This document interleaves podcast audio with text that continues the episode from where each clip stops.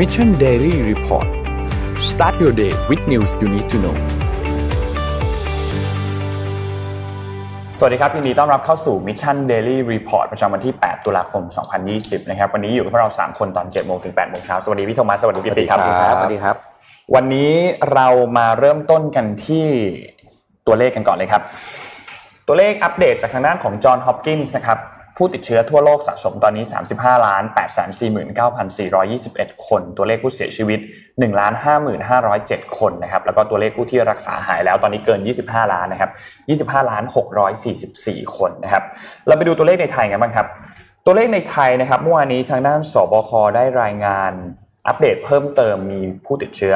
15 คนนะครับ 15 คนนี้ทั้งหมดอยู่ในสเตจควอนตีนะครับ มีกลับมา มีมาจากซูดานใต้ 6 คน อันนี้เป็นกลุ่มทหารช่างที่มาในภารกิจของ UN นะครับ มีกลับจากเมียนมามา 1 คนนะครับ กลับจากอินเดีย 2 คน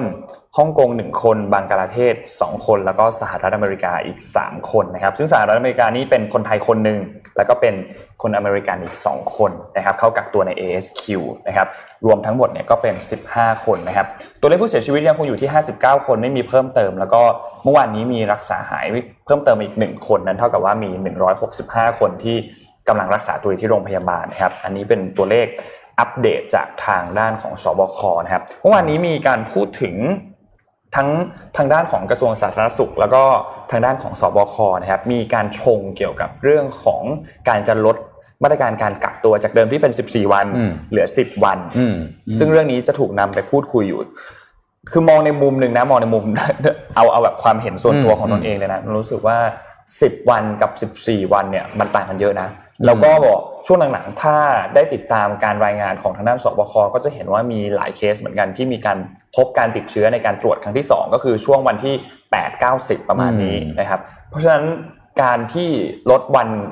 กักตัวลงมาเนี่ยอืมอาจจะมีความเสียวอะเออใช่ค่อนข้างมากเลยแหละอืมมีความเสี่ยงมากมากมากๆจเลยริงๆจริงๆผมโอเคนะ ถ้าจะลดวันแต่ต้องเอาไอ้ scientific proof หรือว่าไอ้ผลต้องมีจากการผู้เชี่ยวชาญวิจัยออกมาบอกใช่บอกออกมาให้ชัดเจนให้ประชาชน มั่นใจว่าให้เราสบายใจสิบวันเนี่ยมันโอเคครับนะมีเอ่อเอ่อจำนวนผู้ที่ติดเชื้อ หรือคนที่ตรวจสอบแล้วเนี่ยหลัง10วันแล้วไม่พบเชื้อออ่าก็คือไม่พบจริง ๆ ไม่ใช่แบบว่าไปเจอวันที่14มีใช่ปริมาณหนึ่งอันนี้ก็อาจจะทำให้เกิดความไม่มั่นใจเพขราะองไม่ประงั้ชาชนได้มันจะทำให้ควบคุมไม่ได้ด้วยอืนะมถ้าเกิดขึ้นมาจริงๆแล้วก็ ส่งผลให้มันมันมันมันมันมันผลโน้ตผลกระทบมันค่อนข้างเยอะอืมเพราะตอนนี้เพื่อนบ้านนี่มาแรงมากใช่นะแล้วก็เป็นอะไรที่เราค่อนข้างกังวลครับนะครับเพราะฉะนั้นเรื่องนี้ก็รอดูครับว่าสุดท้ายแล้วเนี่ยจะได้รับการอนุมัติจากสบคหรือเปล่าอืมนะครับเพราะว่าเขาบอกว่าอีก 2 สัปดาห์เนี่ยจะมีการเสนอเข้าที่ประชุมสบคใหญ่อืมนะครับซึ่งก็น่าจะเป็นช่วงเวลาเดียวกันกับที่เป็นเป็นเป็นช่วงเวลาที่เขาจะออกมาสรุปทุกเดือนแหละว่าอืมจะมีการต่อพรกฉุกเฉินไหมอืม เราเราจะต่อพรกฉุกเฉินนี่ไหมอะผมว่าตอบคือผมเสนอหน้าต่อไปเลยยาวๆหกเดือนอืมแล้วมันลดเอาทีหลังก็ได้ใช่คือคือคือไม่รู้สิเหมือนตอนนี้คือเรารู้อยู่แล้วว่าเดี๋ยวก็ต่ออีกเดี๋ยวก็ต่ออีกไปเรื่อยไม่ตื่นเต้นแล้วอะๆไม่ตื่นเต้นแล้วเวลาต่อทีไรเดี๋ยวนี้ข่าวไม่ค่อยจะอะไรละอืมนะครับเอ่อในวันที่ 6 ที่ผ่านมาฮะวันอาทิตย์นี้นะครับ มีการประชุมครม นะครับเกิดขึ้นซึ่งจริง ๆ มีหลายประเด็นที่น่าสนใจนะครับแต่ผมจะหยิบยกบางประเด็นที่คิดว่าเอ่อมีส่วนเกี่ยวข้องและคิดว่าเราเราน่าจะรับทราบกันนะครับในในสัปดาห์ที่ผ่านมาเราจะรู้ว่าเรื่องของเอ่อเกี่ยวกับการศึกษาของประเทศเนี่ยมีประเด็นที่เป็นที่ถกเถียงหลายอย่างมากอ่าใช่ครับนะครับไม่ว่าจะเป็นประเด็นของสารศาสตร์นะครับเรื่องของครูเองก็ตามนะครับทีนี้ในที่ประชุมครมที่ผ่านมาเมื่อวันที่6เนี่ยนะครับมีการอนุมัตินะครับวงเงินกู้เพื่อยกระดับเศรษฐกิจและสังคม ชื่อโครงการ1ตำบล1มหาลัยอืมนะครับ ตอนผมได้ยินชื่อโครงการผมก็ตกใจนิดๆนะหนึ่งตำบลหนึ่งมหาวิทยาลัย แต่อันนี้ต้องลองลองฟังรายละเอียดดูนะครับคุณอนุชาบุรพชัยศรีนะครับโฆษกประจำสำนักนายกรัฐมนตรีเนี่ยแถลงภายหลังเอ่อการประชุมคณะรัฐมนตรีที่ผ่านมานะครับว่าคอรมอเนี่ยให้ความเห็นชอบวงเงินกู้เพื่อยกระดับเศรษฐกิจและสังคมระดับตำบลนะครับ หรือโครงการหนึ่งตำบลหนึ่งมหามหาวิทยาลัยนะครับ ด้วยความที่มันเป็น เอ่อเอ่อเป็นการยกระดับเศรษฐกิจระดับตำบล ชื่อโครงการมันก็เลยต้องสะท้อนว่า 1 ตำบล1มหาวิทยาลัยนะครับอ่าแต่ในถ้าไปดูในดีเทลแล้วเนี่ยมันไม่ใช่ว่า 1 ตำบลจะตั้ง 1 มหาวิทยาลัยจริงๆนะครับครับคือโครงการเนี้ยอยู่ในความรับผิดชอบของกระทรวงการอุดมศึกษาวิทยาศาสตร์ วิจัยและและก็นวัตกรรมนะครับซึ่งปัจจุบันคือดรอเนกเหล่าธรรมทัศน์เป็นรัฐมนตรีที่ดูแลอยู่นะครับดีเทลคือว่าหนึ่งตำบลมีหนึ่งมหาวิทยาลัยเนี่ย อย่างที่หนึ่งเลยนะฮะจะเป็นการเข้าไปช่วยทำงานกับชุมชนนะครับเบื้องต้นในปีแรกเนี่ยวางเป้าหมาย 3,000ตำบล โดยจะมี 73 มหาวิทยาลัยจะลงไปช่วยกันลงไปทำงานนะครับภายใต้งบประมาณที่อนุมัติออกมาเนี่ย1629 ล้านบาทนะครับแล้วก็เชื่อว่าโครงการดังกล่าวเนี่ยจะทำให้เกิดการจ้างงานคนในพื้นที่นะครับคือตั้งเป้าว่าอย่างน้อยเนี่ยหนึ่งตำบลอยากจะจ้างคนให้ได้สัก 20 คนต่อตำบลนั้นรวมแล้วเนี่ยก็จะจ้างคน จ้างงานคนในพื้นที่เนี่ยได้ประมาณสักหกหมื่นคนทำให้เกิดการพัฒนาพื้นที่ในระดับตำบลในด้านต่างๆนะครับเช่นการท่องเที่ยวคุณภาพชีวิตสังคม สิ่งแวดล้อม วิสาหกิจชุมชน ผมว่าความตั้งใจดูดีนะนะครับอ่าความในตั้งใจดูดีใช่ปีแรกเนี่ยมีตำบลที่มีความพร้อมสูง แล้วก็จะยกระดับไปสู่ความยั่งยืนเนี่ย750 ตำบลนะครับระดับปานกลาง 1,500 ตำบล แล้วก็เอ่อมี 750 ตำบลที่ มีความพร้อมค่อนข้างต่ำนะอาจจะอยู่ในพื้นที่ห่างไกลจากมหาวิทยาลัยนะครับ ซึ่งผมว่าจริง ๆ แล้วตำบลที่อยู่ห่างไกลแบบเนี้ยยิ่งยิ่งต้องเข้าไปสร้างพัฒนาพื้นฐานให้ให้เกิดนะครับ เพราะว่าการความเหลื่อมล้ำทางการศึกษาเนี่ยมันยิ่งปล่อยเวลานานไปยิ่งเนี่แย่คนที่ไม่สามารถเข้าถึงการศึกษาที่ดีมากพอได้เนี่ยคุณภาพชีวิต เวลายิ่งโตมายิ่งเหลื่อมล้ำทางฐานะ ถูกต้องครับความเป็นอยู่นะครับ ประเด็นต่อมาคือว่าอ่า การจ้างงาน 20 อัตราต่อตำบลเนี่ยก็จะช่วยการพัฒนากิจกรรมต่างๆนะครับ โดยจะเน้นการพัฒนาทักษะพื้นฐานสำคัญ 4 ด้านนะฮะคือทักษะด้านดิจิทัลนะฮะทักษะด้านการเงิน ทักษะด้านสังคม แล้วก็ภาษาอังกฤษควบคู่ไปกับทักษะเฉพาะด้านอื่นๆที่เกี่ยวข้องกับการทำงานในพื้นที่นะครับ ในเรื่องของการศึกษาเนี่ยผมก็เลยผมขอภาพเอ่อ H 1.2 ขึ้นมาหน่อยนะฮะ ผมไปเจอภาพไปเจออันหนึ่งนะเขาเปิดประกาศรับสมัครงานนะฮะหางานราชการนะครับเป็นครูพิเศษสอนสาขาวิชาคอมพิวเตอร์ธุรกิจนะฮะหนึ่งอัตรานะครับดูวุฒิวุฒิก่อนนะครับเป็นวุฒิปริญญาตรีสาขาวิชาเทคโนโลยีคอมพิวเตอร์นะฮะวิศวิศวะคอมนะฮะวิทยาการคอมพิวเตอร์เทคโนโลยีคอมพิวเตอร์อุตสาหกรรมนะฮะเทคโนโลยีคอมพิวเตอร์วิศวกรรม สมองกลฝังตัวและสาขาอื่นๆที่เกี่ยวข้องและมีความสามารถเฉพาะทางนะฮะ สามารถใช้โปรแกรม Visual Basic พื้นฐานได้ เขียนโปรแกรม Microcontroller ได้นะครับ ดูแลบำรุงรักษาติดตั้งอุปกรณ์เครือข่ายอินเทอร์เน็ตได้นะครับ เงินเดือนนะฮะอัตราเงินเดือน 8,560 บาท ไปอยู่จีนดีกว่าอย่างเงี้ยถ้าเรียนอย่างเงี้ยอ่าผมว่าอันนี้อันนี้เป็นน่าได้รายได้ประมาณสี่เท่าอะนี่นี่ skill มันไม่ใช่ธรรมดาเลยนะอ่าคำคำคำถามคือคำถามคือ เราจะจ้างครูด้วยอัตราเงินแบบนี้ แล้วแล้วมันจะเกิดใครการเปลี่ยนแปลงเออแล้วใครจะอยากเป็นครู อันนี้อันนี้ผมคิดว่าก็ก็คือคือจริงๆก็คืออยากจะให้ราชการอาจจะต้องมาดูหน่อยเรื่องของการตั้งงบประมาณ วิธีการคิดของราชการนี่แปลกมากจริงครับ ซึ่งผมว่ายิ่งบุคลากรปัจจุบันนี้เนี่ยบุคลากรในเอาเฉพาะใน field นี้นะ field นี้เนี่ยบุคลากรขาดแคลนมากทั่วโลกอืมถูกต้องประเทศไทยยิ่งขาดแคลนนะครับ นี่ยังไม่นับถึงเอ่อเอ่อใน field อื่นๆนะ ถ้าใน field นี้เอ่อยังยังขนาดนี้เนี่ยแล้ว field อื่นเนี่ยอืมมันจะมันจะขนาดไหนนะครับคือมันไม่ดึงดูดให้เข้าไปทำถ้าคนเก่งๆไม่อยากทำแน่นอนอ่าจริงก็ต้องให้ให้ความยุติก็เรียกว่าต้องก็ต้องอ่าเรียกว่าต้อง to be fair กับคนที่ทำทำงานอยู่ในปัจจุบันอ่าด้วยใช่ว่าอืมก็ต้องเสียสละมากๆ เพื่อที่จะเพื่อที่จะไปไปเป็นอาจารย์สอนเพราะต้นทุนของการจะมี skill พวกนี้ได้นี่ก็ไม่ธรรมดาเหมือนกันนะโอ้โหผมว่าอันนี้เป็นผมว่าต้องเป็นบุคคลพิเศษใช่ในเอาในเงี้ยในในในเอาในสเอมมเรีติยหนึ่งนะสมมติเราพูดเรื่องแง่ของการลงทุนเพื่อการศึกษาเขาจะใช้อย่างเงี้ยลงการศึกษาคือการลงทุนใช่ไหมอืมเออการศึกษาคือการลงทุนที่สำคัญที่สุดครับคุณโทมัสเรียนปริญญาตรีสี่ปีอืม ใช้เงินเท่าไหร่ กินอยู่ อืมแล้วจบมาเนี่ยได้ผลคล้ายๆผลตอบแทนกลับมาเนี่ย เดือนละแปดพันห้าร้อยหกสิบาทอืมคุณจะเรียนไหมคือการเป็นครูอาจารย์เนี่ยผมว่าจริงๆแล้วคือเขาต้องดิดิเคทคือต้องอุทิศตนมากๆให้นักศึกษาอืมต้องเข้าไปเข้าใจว่านักศึกษาแต่ละคนเป็นยังไง วิชาการเรียนการพัฒนาของโลกทุกวันนี้เป็นยังไง ไปดูภาคธุรกิจเป็นยังไง ซึ่งผมว่ามัน ถ้าเอาจริงๆนะมันแทบจะไม่เหลือเวลาให้ครูอาจารย์เนี่ยไปทำงานพิเศษได้อีกอืมถ้าเรามองกันแบบอะไรนะเขาเรียกด้วยตัวเงินอย่างเดียวนะค่ะผมไม่ได้พูดถึงอาชีพใด ๆ หรืออะไรนะค่ะทำงานพนักงานเสิร์ฟอืมที่เห็นตามร้านที่เขาประกาศทั่วไปอะคุณเห็นครับใช่ไหมตามห้างเขาประกาศรับสมัครงานมาเป็นครอบครัวเดียวกับเราอะไรต่างๆเนี่ยนะครับรายได้เริ่มต้นยังมากกว่านี้อีกอืม อืมเพราะผมผมคิดว่า คือ โอเค เรามีอืมโครงการหนึ่งตำบลหนึ่งมหาวิทยาลัยอืมผมคิดว่า แล้วก็มีเคสของสารศาสตร์ที่เกิดขึ้นครับหลาย ๆ เคสของเรื่องระบบการศึกษาครับผมคิดว่ามันถึงเวลาที่เราอาจจะต้องรื้อระบบนี้จริง ๆ แล้วหรือเปล่าอืมนะครับเพราะว่าโดยโครงสร้างมันเนี่ยมันมันไม่เอื้อให้มันไม่ motivate ให้บุคลากรที่มีที่เอ่อต้องเป็นครีมจริง ๆ หรือต้องอาจจะจบมาจากต่างประเทศอะก็ต้องก็ไม่ได้บอกว่าคนต่างประเทศเก่งกว่าคนในประเทศ แต่ว่าเขาก็นำเอาความรู้ที่เอ่ออาจจะยังไม่มีในประเทศเข้ามาเนี่ยเราจะทำยังไงให้ดึงดูดบุคลากรเหล่านี้ เข้ามาช่วยกันสร้างคนรุ่นใหม่ๆนะให้มีความสามารถมีขีดความสามารถมากพอที่จะไปพัฒนาประเทศที่ต้องไปแข่งกับประเทศอื่นๆแล้วนะใช่คือตอนนี้เราไม่ได้แข่งเฉพาะคนในประเทศนะมันเป็นแบบ globalization ที่เราเจอจีนเจอสิงคโปร์ใช่ไหมฮะทุกวันนี้ผมว่าอย่าพูดจีนสิงคโปร์เลยอืมเราเสียวเสียวๆเวียดนามด้วยซ้อืมอืมำนะฮะแล้วอีกไม่นานเราก็เวียดนามมาแรงมากเลยตอนนี้เวียดนามมาแรงมาก แม้กระทั่งเอ่อเมียนมา เมียนมาไม่ใช่ไม่เก่งนะ คนเมียนมาอ่าฉลาดและเก่งมากๆนะครับ ก็อันนี้อันนี้เป็นเป็นเป็นสิ่งที่น่าสนใจ ผมขออีกรูปหนึ่งฮะรูปหนึ่งจุดเอ่อ h หนึ่งจุดหนึ่งนะครับ อันนี้ผมไปไปไปเห็นมาในเพจหนึ่งเขาชื่อเพจวักเจแปนนะครับก็เป็นเพจเกี่ยวกับญี่ปุ่นก็คือว่าตอนนี้ในในญี่ปุ่นเนี่ยมันมี Twitter เทรนด์อันหนึ่งที่แบบร้อนแรงมากนะครับ เป็นเป็นวิดีโอที่ครูญี่ปุ่น กำลังพูดคุยเรียกว่าถกเถียงกันอย่างออกรถอะกับครูฟินแลนด์อืมอืมอะระดับอาจารย์ระดับโลกเถียงกันอ่าประเด็นก็คือว่าอาจารย์ใหญ่จากฟินแลนด์เนี่ยมาเยี่ยมโรงเรียนที่ญี่ปุ่นครับนะครับ ในวันดันนั้นเนี่ยเป็นวันกีฬาสีอืมครูฟินแลนด์ก็ถามครูญี่ปุ่นว่า มีกีฬาสีเนี่ย มีการแข่งขันแล้วมีจัดตำแหน่งและก็เหรียญให้เหรียญไหมครูญี่ปุ่นก็ตอบด้วยความภูมิใจว่าแน่นอน เรามีอ่าการจัดลำลำดับ แล้วก็มีการให้เหรียญชัดเจนครูฟินแลนด์บอก ผมผิดหวังมาก เพราะว่าการจัดให้มีการแข่งขันแบบนี้เนี่ย ผมไม่คิดว่ามันจะสร้างความภูมิใจให้กับนักเรียน แล้วคุณคิดดูคนที่ได้ที่หนึ่งกับคนที่ได้ที่โหลล่ะ เป็นยังไงอืมอะคนญี่ปุ่นเอ่ออาจารย์ญี่ปุ่นก็ก็บอกว่าการแข่งขันเนี่ยมันต้องอยู่ในสายเลือดของ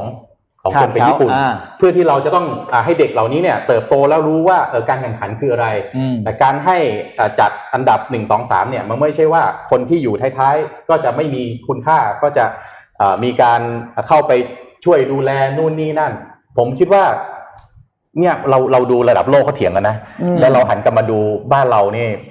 บางทีเราอิจฉาเขานิดๆเหมือนกันเวลาเราเห็นเขาเถียงกันเราอิจฉาเขานิดไม่ได้บอกว่าอาจารย์บ้านเราไม่ดีใช่นะครับเอ่อผมคิดว่าบุคลากรบ้านเราเก่ง แล้วก็มีความสามารถทั้งนั้นเลย เพียงแต่ว่าระบบที่มันอยู่แบบเดิมๆมาเป็นเวลานานเนี่ยนะครับไม่ไม่มีใครผิดเลยกับเรื่องนี้ ผมคิดว่า ผมคิดว่าอืมอืมทุกคนต้องช่วยกัน ในการที่จะยกระดับแล้วก็ปรับเปลี่ยนระบบ เพราะว่าถ้ายังยังยังปล่อยให้ระบบเป็นแบบเดิมเนี่ย เราจะไม่เห็นภาพแบบนี้ เราจะไม่เห็นภาพครูฟินแลนด์มาถกเถียงกับครูไทย อืมถูกไหมฮะ ก็เพราะฟินแลนด์นี่คือเรื่องการศึกษาได้ขึ้นชื่อว่าเป็นแบบที่เราบอกอันดัอบต้นๆเราบอกว่าเขาเบอร์หนึ่งของโลกใช่ใช่ไหมฮะแต่ว่าสองประเทศนี้แตกต่างกันคือฟินแลนด์เนี่ยคนประเทศเขาผมเข้าใจว่าห้าหกล้านคนเองเพราะฉะนั้นการแข่งขันอาจจะไม่ใช่เรื่องที่เขาคุ้นเคยเรื่องใหญ่เออใช่เรื่องใหญ่แต่คนญี่ปุ่นร้อยกว่าล้านคน คนญี่ปุ่นเกาหลีจีนเนี่ย ต้องแข่งขันครับนะครับ ก็อะเอามาฝากไว้นะครับ ข่าวเช้านี้เกี่ยวกับพูดถึงเรื่องนี้นกานศึกษานนนนนนอยากเอามาเชื่อมกับเรื่องนี้เลย คือเมื่อวานนนพูดถึงเรื่องของตลาดแรงงานใช่ไหมคครัรับบเพราะว่ามันแล้วแล้วมันมีความเกี่ยวข้องกันด้วยเพราะว่าในช่วงเวลาตอนนี้ที่ตลาดแรงงานไม่ค่อยดีเท่าไหร่เนี่ยแม้ว่าเศรษฐกิจจะค่อยๆฟื้นตัวตลาดแรงงานไม่ค่อยดีคือเมื่อวานนี้เราพูดถึงเรื่องของ 4 สัญญาณที่เกี่ยวกับเรื่องของตลาดแรงงานใช่ไหมครับอืมทีนี้ เอ่อ SCB AAC เองเนี่ยเขาก็มีการพูดถึงเกี่ยวกับแนวโน้มของตลาดแรงงานในอืมระยะเวลาต่อไปด้วย ซึ่งมันเชื่อมกับเรื่องนี้พอดีเลยเลยขอเล่าให้ฟังเลยนะครับครับเดี๋ยวขอภาพขึ้นมานะครับ คือปัญหาการว่างงานในตอนนี้เนี่ยโอเค มันก็ยังอยู่ในระดับที่ค่อนข้างสูงอยู่ แล้วก็หลังจากที่มีการคลายล็อกดาวน์มีการอะไรมาแล้วเนี่ยครับแนวโน้มมันก็ยังมีการปิดกิจการของภาคธุรกิจเนี่ยอืมยังเยอะอยู่นะครับเอ่อนงขอภาพถัดไปครับ ภาพนี้เนี่ย ทางด้านซ้ายเนี่ยคือจำนวนการจดทะเบียนนิติบุคคลใหม่นะครับ ซึ่งถ้ามันน้อยเนี่ยมันแปลว่ามันไม่ดีเท่าไหร่ ส่วนอีกอันหนึ่งนะครับสำหรับตัวด้านขวาเนี่ยคือการแจ้งเลิกกิจการ คือถ้าตัวเนี้ยถ้ามันเยอะเนี่ยก็ไม่ดี แล้วเราจะเห็นว่าตัวเส้นเนี่ยมันสถานการณ์เนี่ยคือของปี 2020เนี่ยคือสีส้มนะครับ แล้วตัวเลขมันก็ไม่ดีทั้งคู่เลยนะครับ มันมีแนวโน้มที่จะสูงขึ้นทั้งคู่นะครับ ซึ่งแน่นอนว่าอ่าตัวแปรอันหนึงเนี่ยก็คือมาจากเรื่องของสภาพคล่องของภาคธุรกิจที่อืมไม่ค่อยดีเท่าไหร่อืมเพราะว่าตอนเริ่มต้นที่มีการปิดกิจการไปเนี่ยหลาย ๆ ธุรกิจเองเนี่ยไม่ได้มีทุกธุรกิจไม่ได้สามารถที่จะอยู่ได้ 3 เดือน 6 เดือนครับไม่ได้มีเงินสำรองมากขนาดนั้นอืมนะครับเพราะฉะนั้นโจทย์หลังจากนี้โอเคสำหรับภาคธุรกิจก็อาจจะต้องมาดูว่า ถ้ามันเราต้องเตรียมพร้อมสำหรับการที่มันจะเกิดวิกฤตแบบโควิดอีกรอบหนึ่งอะอืม เราจะต้องอยู่ได้อืมนี่คือการปรับตัวที่ทุกคนจะต้องดูนะครับ ทีนี้เขาก็เลยไปเชื่อมกับข้อมูลบางอันที่อย่างเช่น พวกเว็บประกาศรับสมัครงานอย่างอืม JobDB อย่างนี้นะครับ ซึ่ง JobDB เนี่ยเขาก็พบว่าจำนวนการประกาศรับสมัครงานเนี่ยยังต่ำอยู่ถึงลบ 20.8%นะครับ ซึ่งในทุกอุตสาหกรรมเนี่ยก็ต่ำหมดนะครับต่ำลงหมดนะครับ ก็สะท้อนให้เห็นเลยว่าภาวะการจ้างงานเนี่ยมันก็ยังไม่ค่อยดีอืมแม้ว่าจะคลายล็อกดาวน์ไปแล้วก็ตามนะครับ เศรษฐกิจตอนนี้เนี่ยเราอาจจะเห็นว่ามีการกระตุ้นด้วยมาตรการต่างอืมๆด้านเศรษฐกิจพูดถึงกันเยอะมาก โอเค เศรษฐกิจอาจจะค่อยๆ ฟื้นตัวอย่างช้าๆ แต่ว่า ทางด้านของตลาดแรงงานเนี่ยมันไม่ได้ไปด้วยกันกับอืมภาคเศรษฐกิจมากขนาดนั้นอืมตลาดแรงงานยังไม่ได้มีการฟื้นตัวมากขนาดนั้นนั่นเป็นเหตุผลว่าทำไมในช่วงเริ่มต้นของวิกฤตเนี่ยเขาถึงต้องมีการอัดฉีดในเรื่องของว่าเฮ้ยอย่าเลิกจ้างอืมยังไงก็ตามอย่าเลิกจ้างเดี๋ยวเราช่วยสปอร์ตแต่อย่าอืมเลิกจ้างเพราะว่าเนี่ยแหละครับตลาดแรงงานในช่วงของการฟื้นตัวเนี่ยมันไม่ได้ฟื้นตัวเร็วเท่ากับภาคเศรษฐกิจนะครับ ทีนี้หลายธุรกิจเองเนี่ยเขาก็มีการปรับการลดต้นทุน เราจะเห็นเรื่องของการทำออโตเมชัน ลดต้นทุนการใช้คนมากขึ้นนำเทคโนโลยีต่างๆ มาใช้เนี่ยเพื่อให้สามารถผลิตสินค้า ผลิตบริการได้อ่าใช้ต้นทุนต่อหน่วยเนี่ยมันลดลงใช่ไหมครับ ซึ่งอันนี้เนี่ยมันก็ทำให้ความต้องการของแรงงานที่เป็นคนเนี่ยมันก็ต่ำลงไปด้วยอืมหลังจากนี้ เพราะว่าคนเริ่มหันมาใช้ธุรกิจหันมาเอ้ยหันมาใช้เทคโนโลยีอืมพวกนี้มากขึ้นนะครับ เพราะฉะนั้น อย่างภาคธุรกิจที่ได้รับผลกระทบเยอะๆ อย่างภาคการท่องเที่ยว ภาคการบริการอย่างเงี้ยมันมีปัญหาอันหนึ่งก็คือ skill ของคนเหล่านี้เนี่ยมันเป็น skill ที่ไม่ได้มันเป็น skill ที่ไม่สอดคล้องกับความต้องการของงานอืมพอภาคธุรกิจภาคนี้มันได้รับผลกระทบอืมเยอะๆใช่ไหมครับเขาก็ต้องย้ายเข้าไปในภาคอ่า ภาคธุรกิจอันอื่นอืมแต่ทีนี้มันมี skill mismatch อยู่อืมก็คือ skill มันไม่สอดคล้องกับงานอันนี้ มันก็เลยทำให้เรื่องของอาความมั่นคงต่างๆ ของภาคธุรกิจของคนที่เข้าไปทำงานอันนี้เนี่ยอืมมันก็ไม่ยั่งยืนเท่าไหร่อืมเพอืราะเขาไม่มี skill แล้วก็ไม่ได้มีการ reskill เพิ่มเติมด้วย แล้วพอมันไม่มี skill ปุ๊บโอกาสที่จะถูกรับเข้าทำงานก็น้อยลงอืมพอน้อยลงปุ๊บเนี่ย ปัญหาอันหนึ่งก็คือคนก็ขาดประสบการณ์การทำงาน มันจะมีช่วงหนึ่งที่เป็น gap ที่คนไม่สามารถที่จะหางานทำได้อืมเพราะฉะนั้นเรื่องนี้มันก็เลยส่งผลกระทบยาวไปเหมือนกันครับในอนาคตที่เอ้ยมันอาจจะเป็นไปได้ว่า เช่น แรงงานที่มีอายุน้อยๆแล้วไม่มีประสบการณ์ หางานก็ยากตกงานยาว ใช่ มันจะซึ่งตกเสี่ยงมาก มันมันมันมันส่งผลกระทบค่อนข้างเยอะนะครับครับทีนี้ภาพถัดไปครับ ปัญหาเรื่องของตลาดแรงงานเนี่ยมันอาจจะส่งผลกระทบต่อไปถูกไปสู่ภาคการเงินด้วย เพราะว่าเมื่อไหร่ก็ตามที่คนสูญเสียรายได้ไปเนี่ยมันก็ส่งผลกระทบคือเรื่องของสินเชื่อความเสี่ยงทางภาคการเงินมันก็ตามมาเช่นเดียวกันคือคนไม่สามารถที่จะพูดง่ายๆก็คือไม่สามารถที่จะจ่ายหนี้ตัวเองมีได้ จากหนี้ที่อยู่ในระดับสูงอยู่แล้วเมื่อเทียบกับรายได้นะครับ ตอนนี้มันก็สูงขึ้นไปอีกนะครับเขาพบว่าครัวเรือนไทยเนี่ยประมาณ 59.8%เนี่ยคือมีเงินไม่พอใช้จ่ายเกิน 3 เดือนนะ โอ้โหสินทรัพย์ไม่พอใช้จ่ายเกิน 3 เดือนนะครับ ซึ่งตัวเลขนี้ไม่ใช่ตัวเลขที่ไม่ใช่ตัวเลขที่น่าภูมิใจเลไม่ดียเลยครับ แล้วก็มาตรการต่างๆ ที่ควรจะเอาเข้ามาช่วยเหลือโอเค เราก็มีการพักชำระหนี้ใช่ไหมครับครับมีการเอ่อยืดระยะเวลาออกไป เพื่อที่จะช่วยเหลือ ก็มันก็ลด มันก็ทำให้สถานการณ์มันดีขึ้นอืมประมาณหนึ่งเหมือนกัน แต่ว่าปัญหาที่มันอยู่ ที่มันชัดๆจริงๆ ก็คือปัญยังคงเป็นปัญหาเรื่องของแรงงาน ทั้งด้านทางด้านของคุณภาพอืมทั้งทางด้านของจำนวน ซึ่งไทยเราเนี่ยต้องบอกว่าตอนนี้เองเนี่ยก็เริ่มเข้าสู่สังคมผู้สูงอายุอืมด้วยครับเรื่องของคุณภาพเรื่องของเอ่อแรงงานอย่างคุณภาพเนี่ยมันครับมีเรื่องของการเอ่อฝึก skill ในทักษะที่อืมได้มาระหว่างการทำงานครับคนตกงานเยอะขึ้นอืมอันนี้ก็หายไปมีก้อนหนึ่งอืมที่หายไปเช่นเดียวกัน เรื่องของจำนวนเองเนี่ยเขามีการเทียบกันเนี่ยเอ่อ ไทยเนี่ยไม่ได้อยู่ในอันดับที่ดีเท่าไหร่ครับนะครับสำหรับเรื่องของจำนวนในการผลิตแรงงานออกมานะครับ เพราะฉะนั้นปัญหาอันนี้เนี่ยมันก็เลยกระทบค่อนข้างเยอะ และเป็นปัญหาที่เป็นเป็นแบบ long term ด้วยอืมนะครับเพราะฉะนั้นเรื่องนี้อาจจะต้องมีภาครัฐอาจจะต้องมีการมาอ่าออกมาตรการเพื่อมากระตุ้นเรื่องนี้มากขึ้นนะครับอืมมาตรการที่มากระตุ้นพวกนี้มากขึ้นเนี่ยโอเค มันอาจจะมีการจัด job expo ใช่ไหมครับ มีการให้เงินเยียวยาอืมมีการขยายวงเงินชดเชย แล้วก็เพิ่มสิทธิประโยชน์เรื่องของการว่างงานใช่ไหมครับ การเลื่อนจ่าย การลดสัดส่วนอ่าพวกประกันสังคมต่างๆ ทั้งครับฝั่งของลูกจ้างแล้วก็ฝั่งของนายจ้างใช่ไหมครับอืมซึ่งโอเคมาตรการเหล่านี้เนี่ยมันดีแล้วก็ควรจะต่อเนื่องไปเรื่อยๆ ให้มันมีความอ่าต่อเนื่องของมาตรการนี้เพื่อสนับสนุนอันนี้เนี่ยอย่าง เป็นเขาเรียกว่าอะไรมีประสิทธิภาพอืมนะครับ แต่ทีนี้มันมีปัญหาหนึ่งที่เอ่อพูดถึงแล้วก็น่าสนใจคือ ด้วยเอ่อระบบโครงสร้างของแรงงานไทยเนี่ยอืมพอตกงานแล้วเนี่ย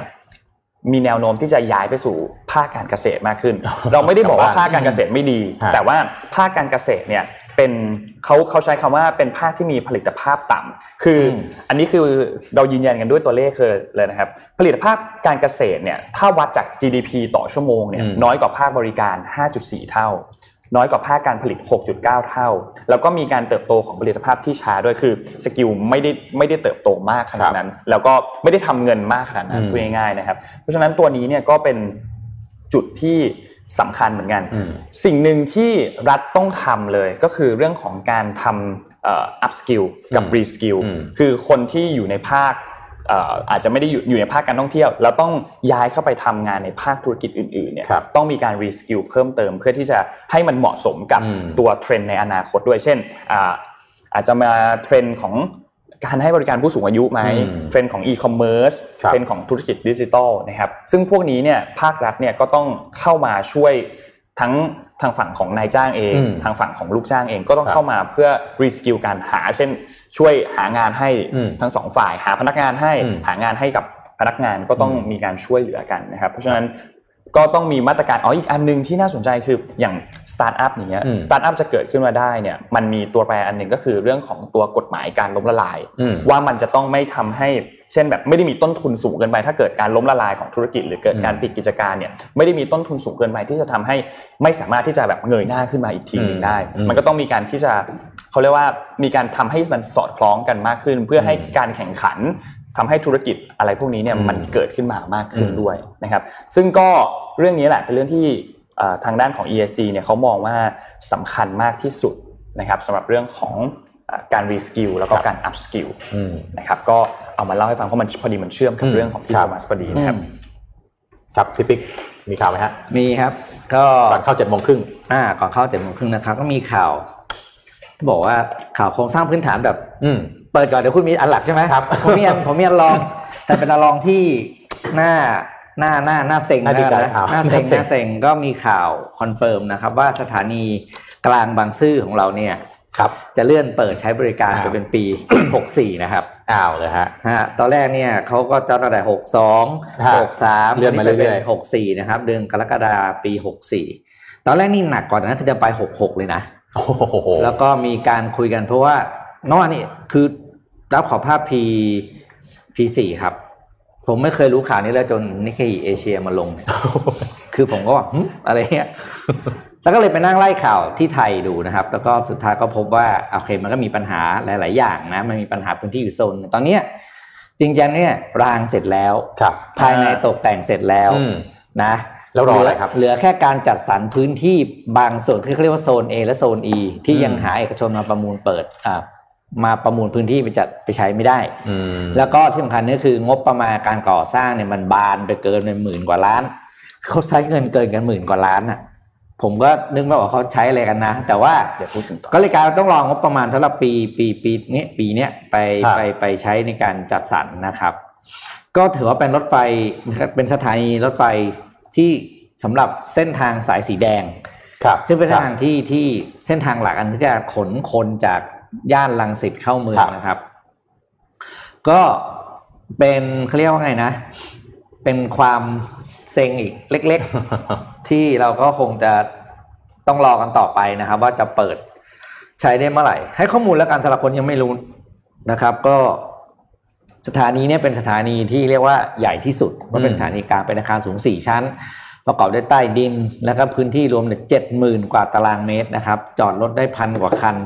อืมแต่ประเด็นคือว่า จอดรถทั่วไปพันหกร้อยี่สิบสี่คัน รถแท็กซี่สองร้อยหกสิบสองคัน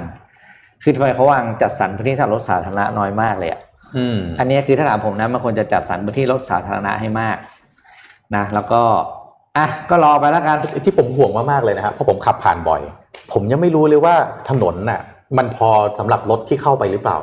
อืมทางเข้ามัมันนเป็เป็นนเล็กจริง ๆ นะเออเมื่อเมื่อก่อนผมทำงานอยู่ SCG มาอยู่หน้าสถานีเนี้ยอืมผมกว่าจะไปถึงที่ทำงานได้ ผมเจอรถติดเยอะมากแล้ว ผมไม่แน่ใจนะอันนี้ด้วยความไม่ทราบจริงๆเพราะว่าไม่ได้ไม่รู้ว่าเขามีวางทางเข้าทางออกไว้ยังไง แต่ถ้าเท่าที่รู้เท่าที่เห็นนะผมรู้สึกมันมันเล็กมากอะนะครับ ก็อาจจะพยายามอยากให้ทุกคนมาด้วยรถไฟหรือเปล่าเอออ่าก็ไม่เลยต้องขับรถมาอะไรอย่างเงี้ย แล้วคุณคุณเห็นรูปตัวรถไฟไหมฮะ เฮ้ยมันคือรถไฟแบบตัวรถอะอ่าเก่ามากเลยนะ เป็นรุ่นที่เก่ามากเลยไม่ใช่รุ่นแบบ ที่เราไปเห็นที่ต่างประเทศอะอืมแต่แต่นะแต่เขาบอกว่าครับที่ผมก็เห็นอ่านจากข่าวนี้ผมก็ต้องโค้ดในข่าวข่าวมันเขาจะคงได้ข่าวมาจากทางทางทาง MRT เนี่ยทางอะไรเนี่ยกรมรถไฟการรถไฟเนี่ยเขาบอกสถานีแห่งนี้จะเป็นสถานีรถไฟที่ทันสมัยที่สุดในเอเชียตะวันออกเฉียงใต้นะว้าวอืมอ่า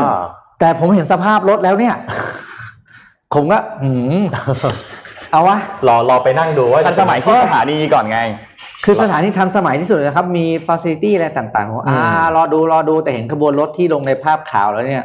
โอ้โห เราเห็นอันนี้นานมากเลยนะ รถรุ่นเนี้ยเราจำได้ไง บางรุ่นก่อนพวกหเราน้าเกิดตารถอะเออเหมือนรถ AirPort Link อะเออเอารถรุ่นไหนมาให้ใช้ก็ไม่รู้อะต่อโอเค อะเข้าเจ็ดโมงครึ่งแล้วกันอะนะทิคชรับชู่พร้อมอ่าเตรียมทิชชู่ รับประกันวันนี้จะไม่มีน้ำตา เอาไม่มีน้ำนะตาครับจะเป็นการช่วยประหยัดทิชชู่ครับนะครับอ่าผมทำอันนี้เป็นซีรีส์มาเลยนะครับผมทำทีเดียว 3 ตอนเลยอืมนะครับซีรีส์ชื่อว่า the alternative ability นะครับก็คือว่าความสามารถทางเลือกอืมอ่ามีอยู่ 3 ตอนเป็นซีรีส์นะครับ วันนี้นำเสนอ EP 1นะครับ The Beauty Side of Disability ความสวยงามของผู้มีความสามารถทางเลือกอืมขอหน้าต่อไปนะครับ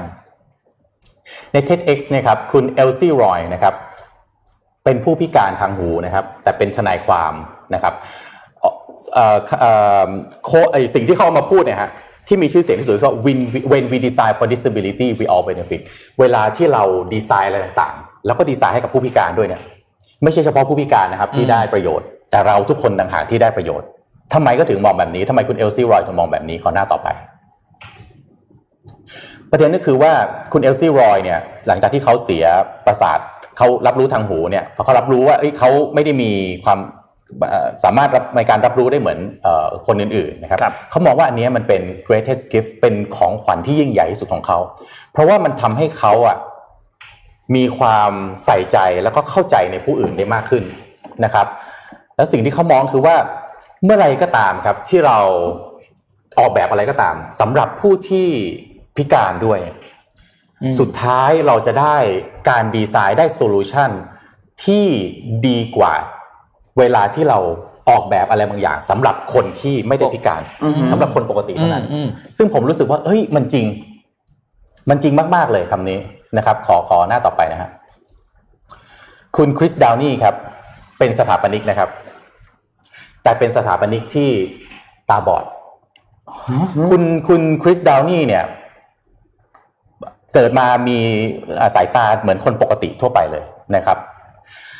พออายุห้าสิบเนี่ยเขาต้องไปผ่าตัดเอ่อเนื้องอกในสมองอืมอืมผ่าตัดเสร็จปั๊บภายในสามวันมองไม่เห็นเลยอืมโอ้นะครับ แต่ตอนนี้อายุหกสิบนะฮะผ่านไปสิบปียังทำงานเป็นสถาปนิกอยู่คำถามคือทำได้ยังไงอ่านะครับคุณคริสก็ขึ้นไปพูดบนเวที TEDx เหมือนกันนะครับ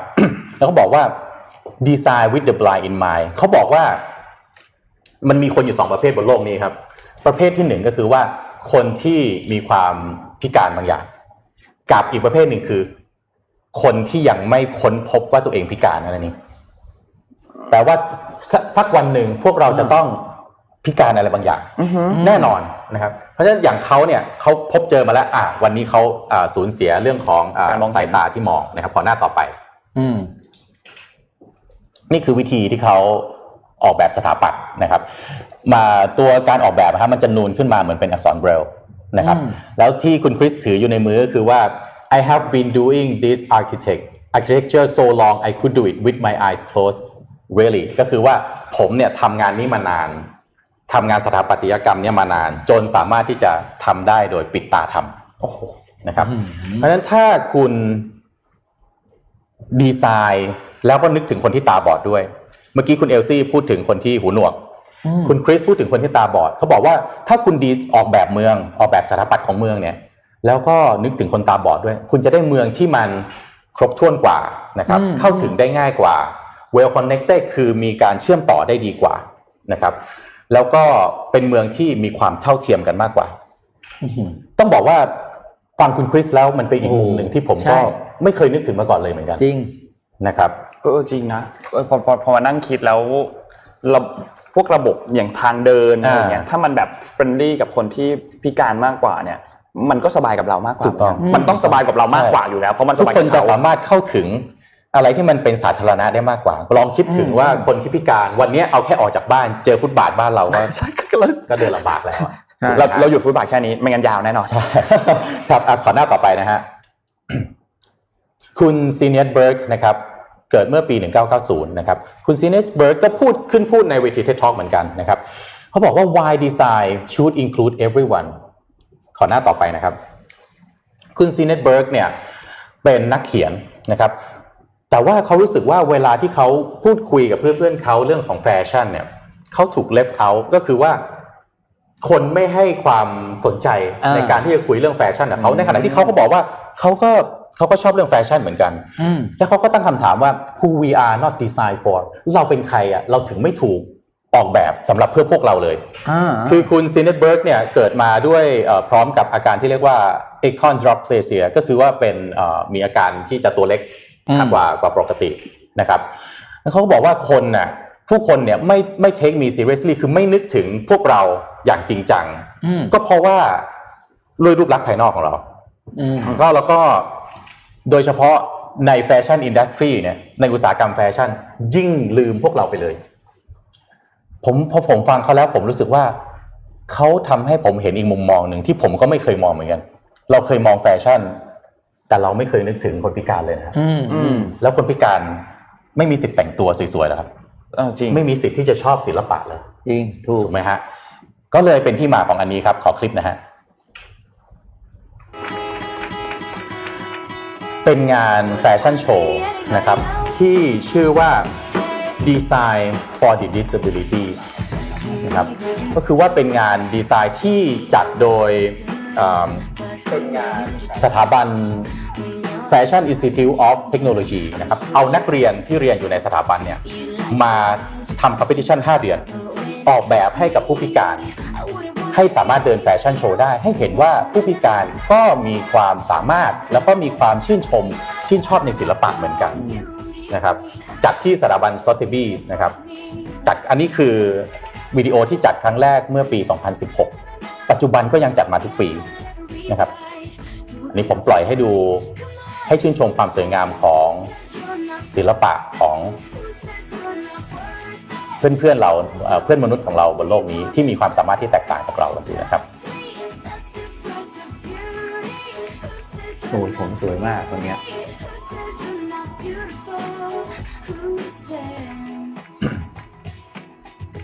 สวยงามไหมฮะอืมผมว่ามันดูน่ารักมากอ่าใช่ แล้วก็เป็นมุมที่เราเองก็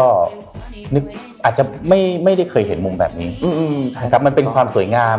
อีกมุมหนึ่งของโลก ที่ผมคิดว่า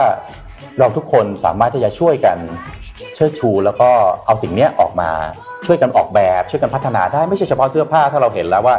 อย่างคุณคริสก็ออกแบบเมืองด้วยอืมนี่ก็ออกแบบเสื้อผ้า ถ้าทุกคนช่วยกันนะฮะเราก็จะได้การอยู่ร่วมกันที่มันไม่ไม่ลืมใครอ่าใช่ไหมฮะ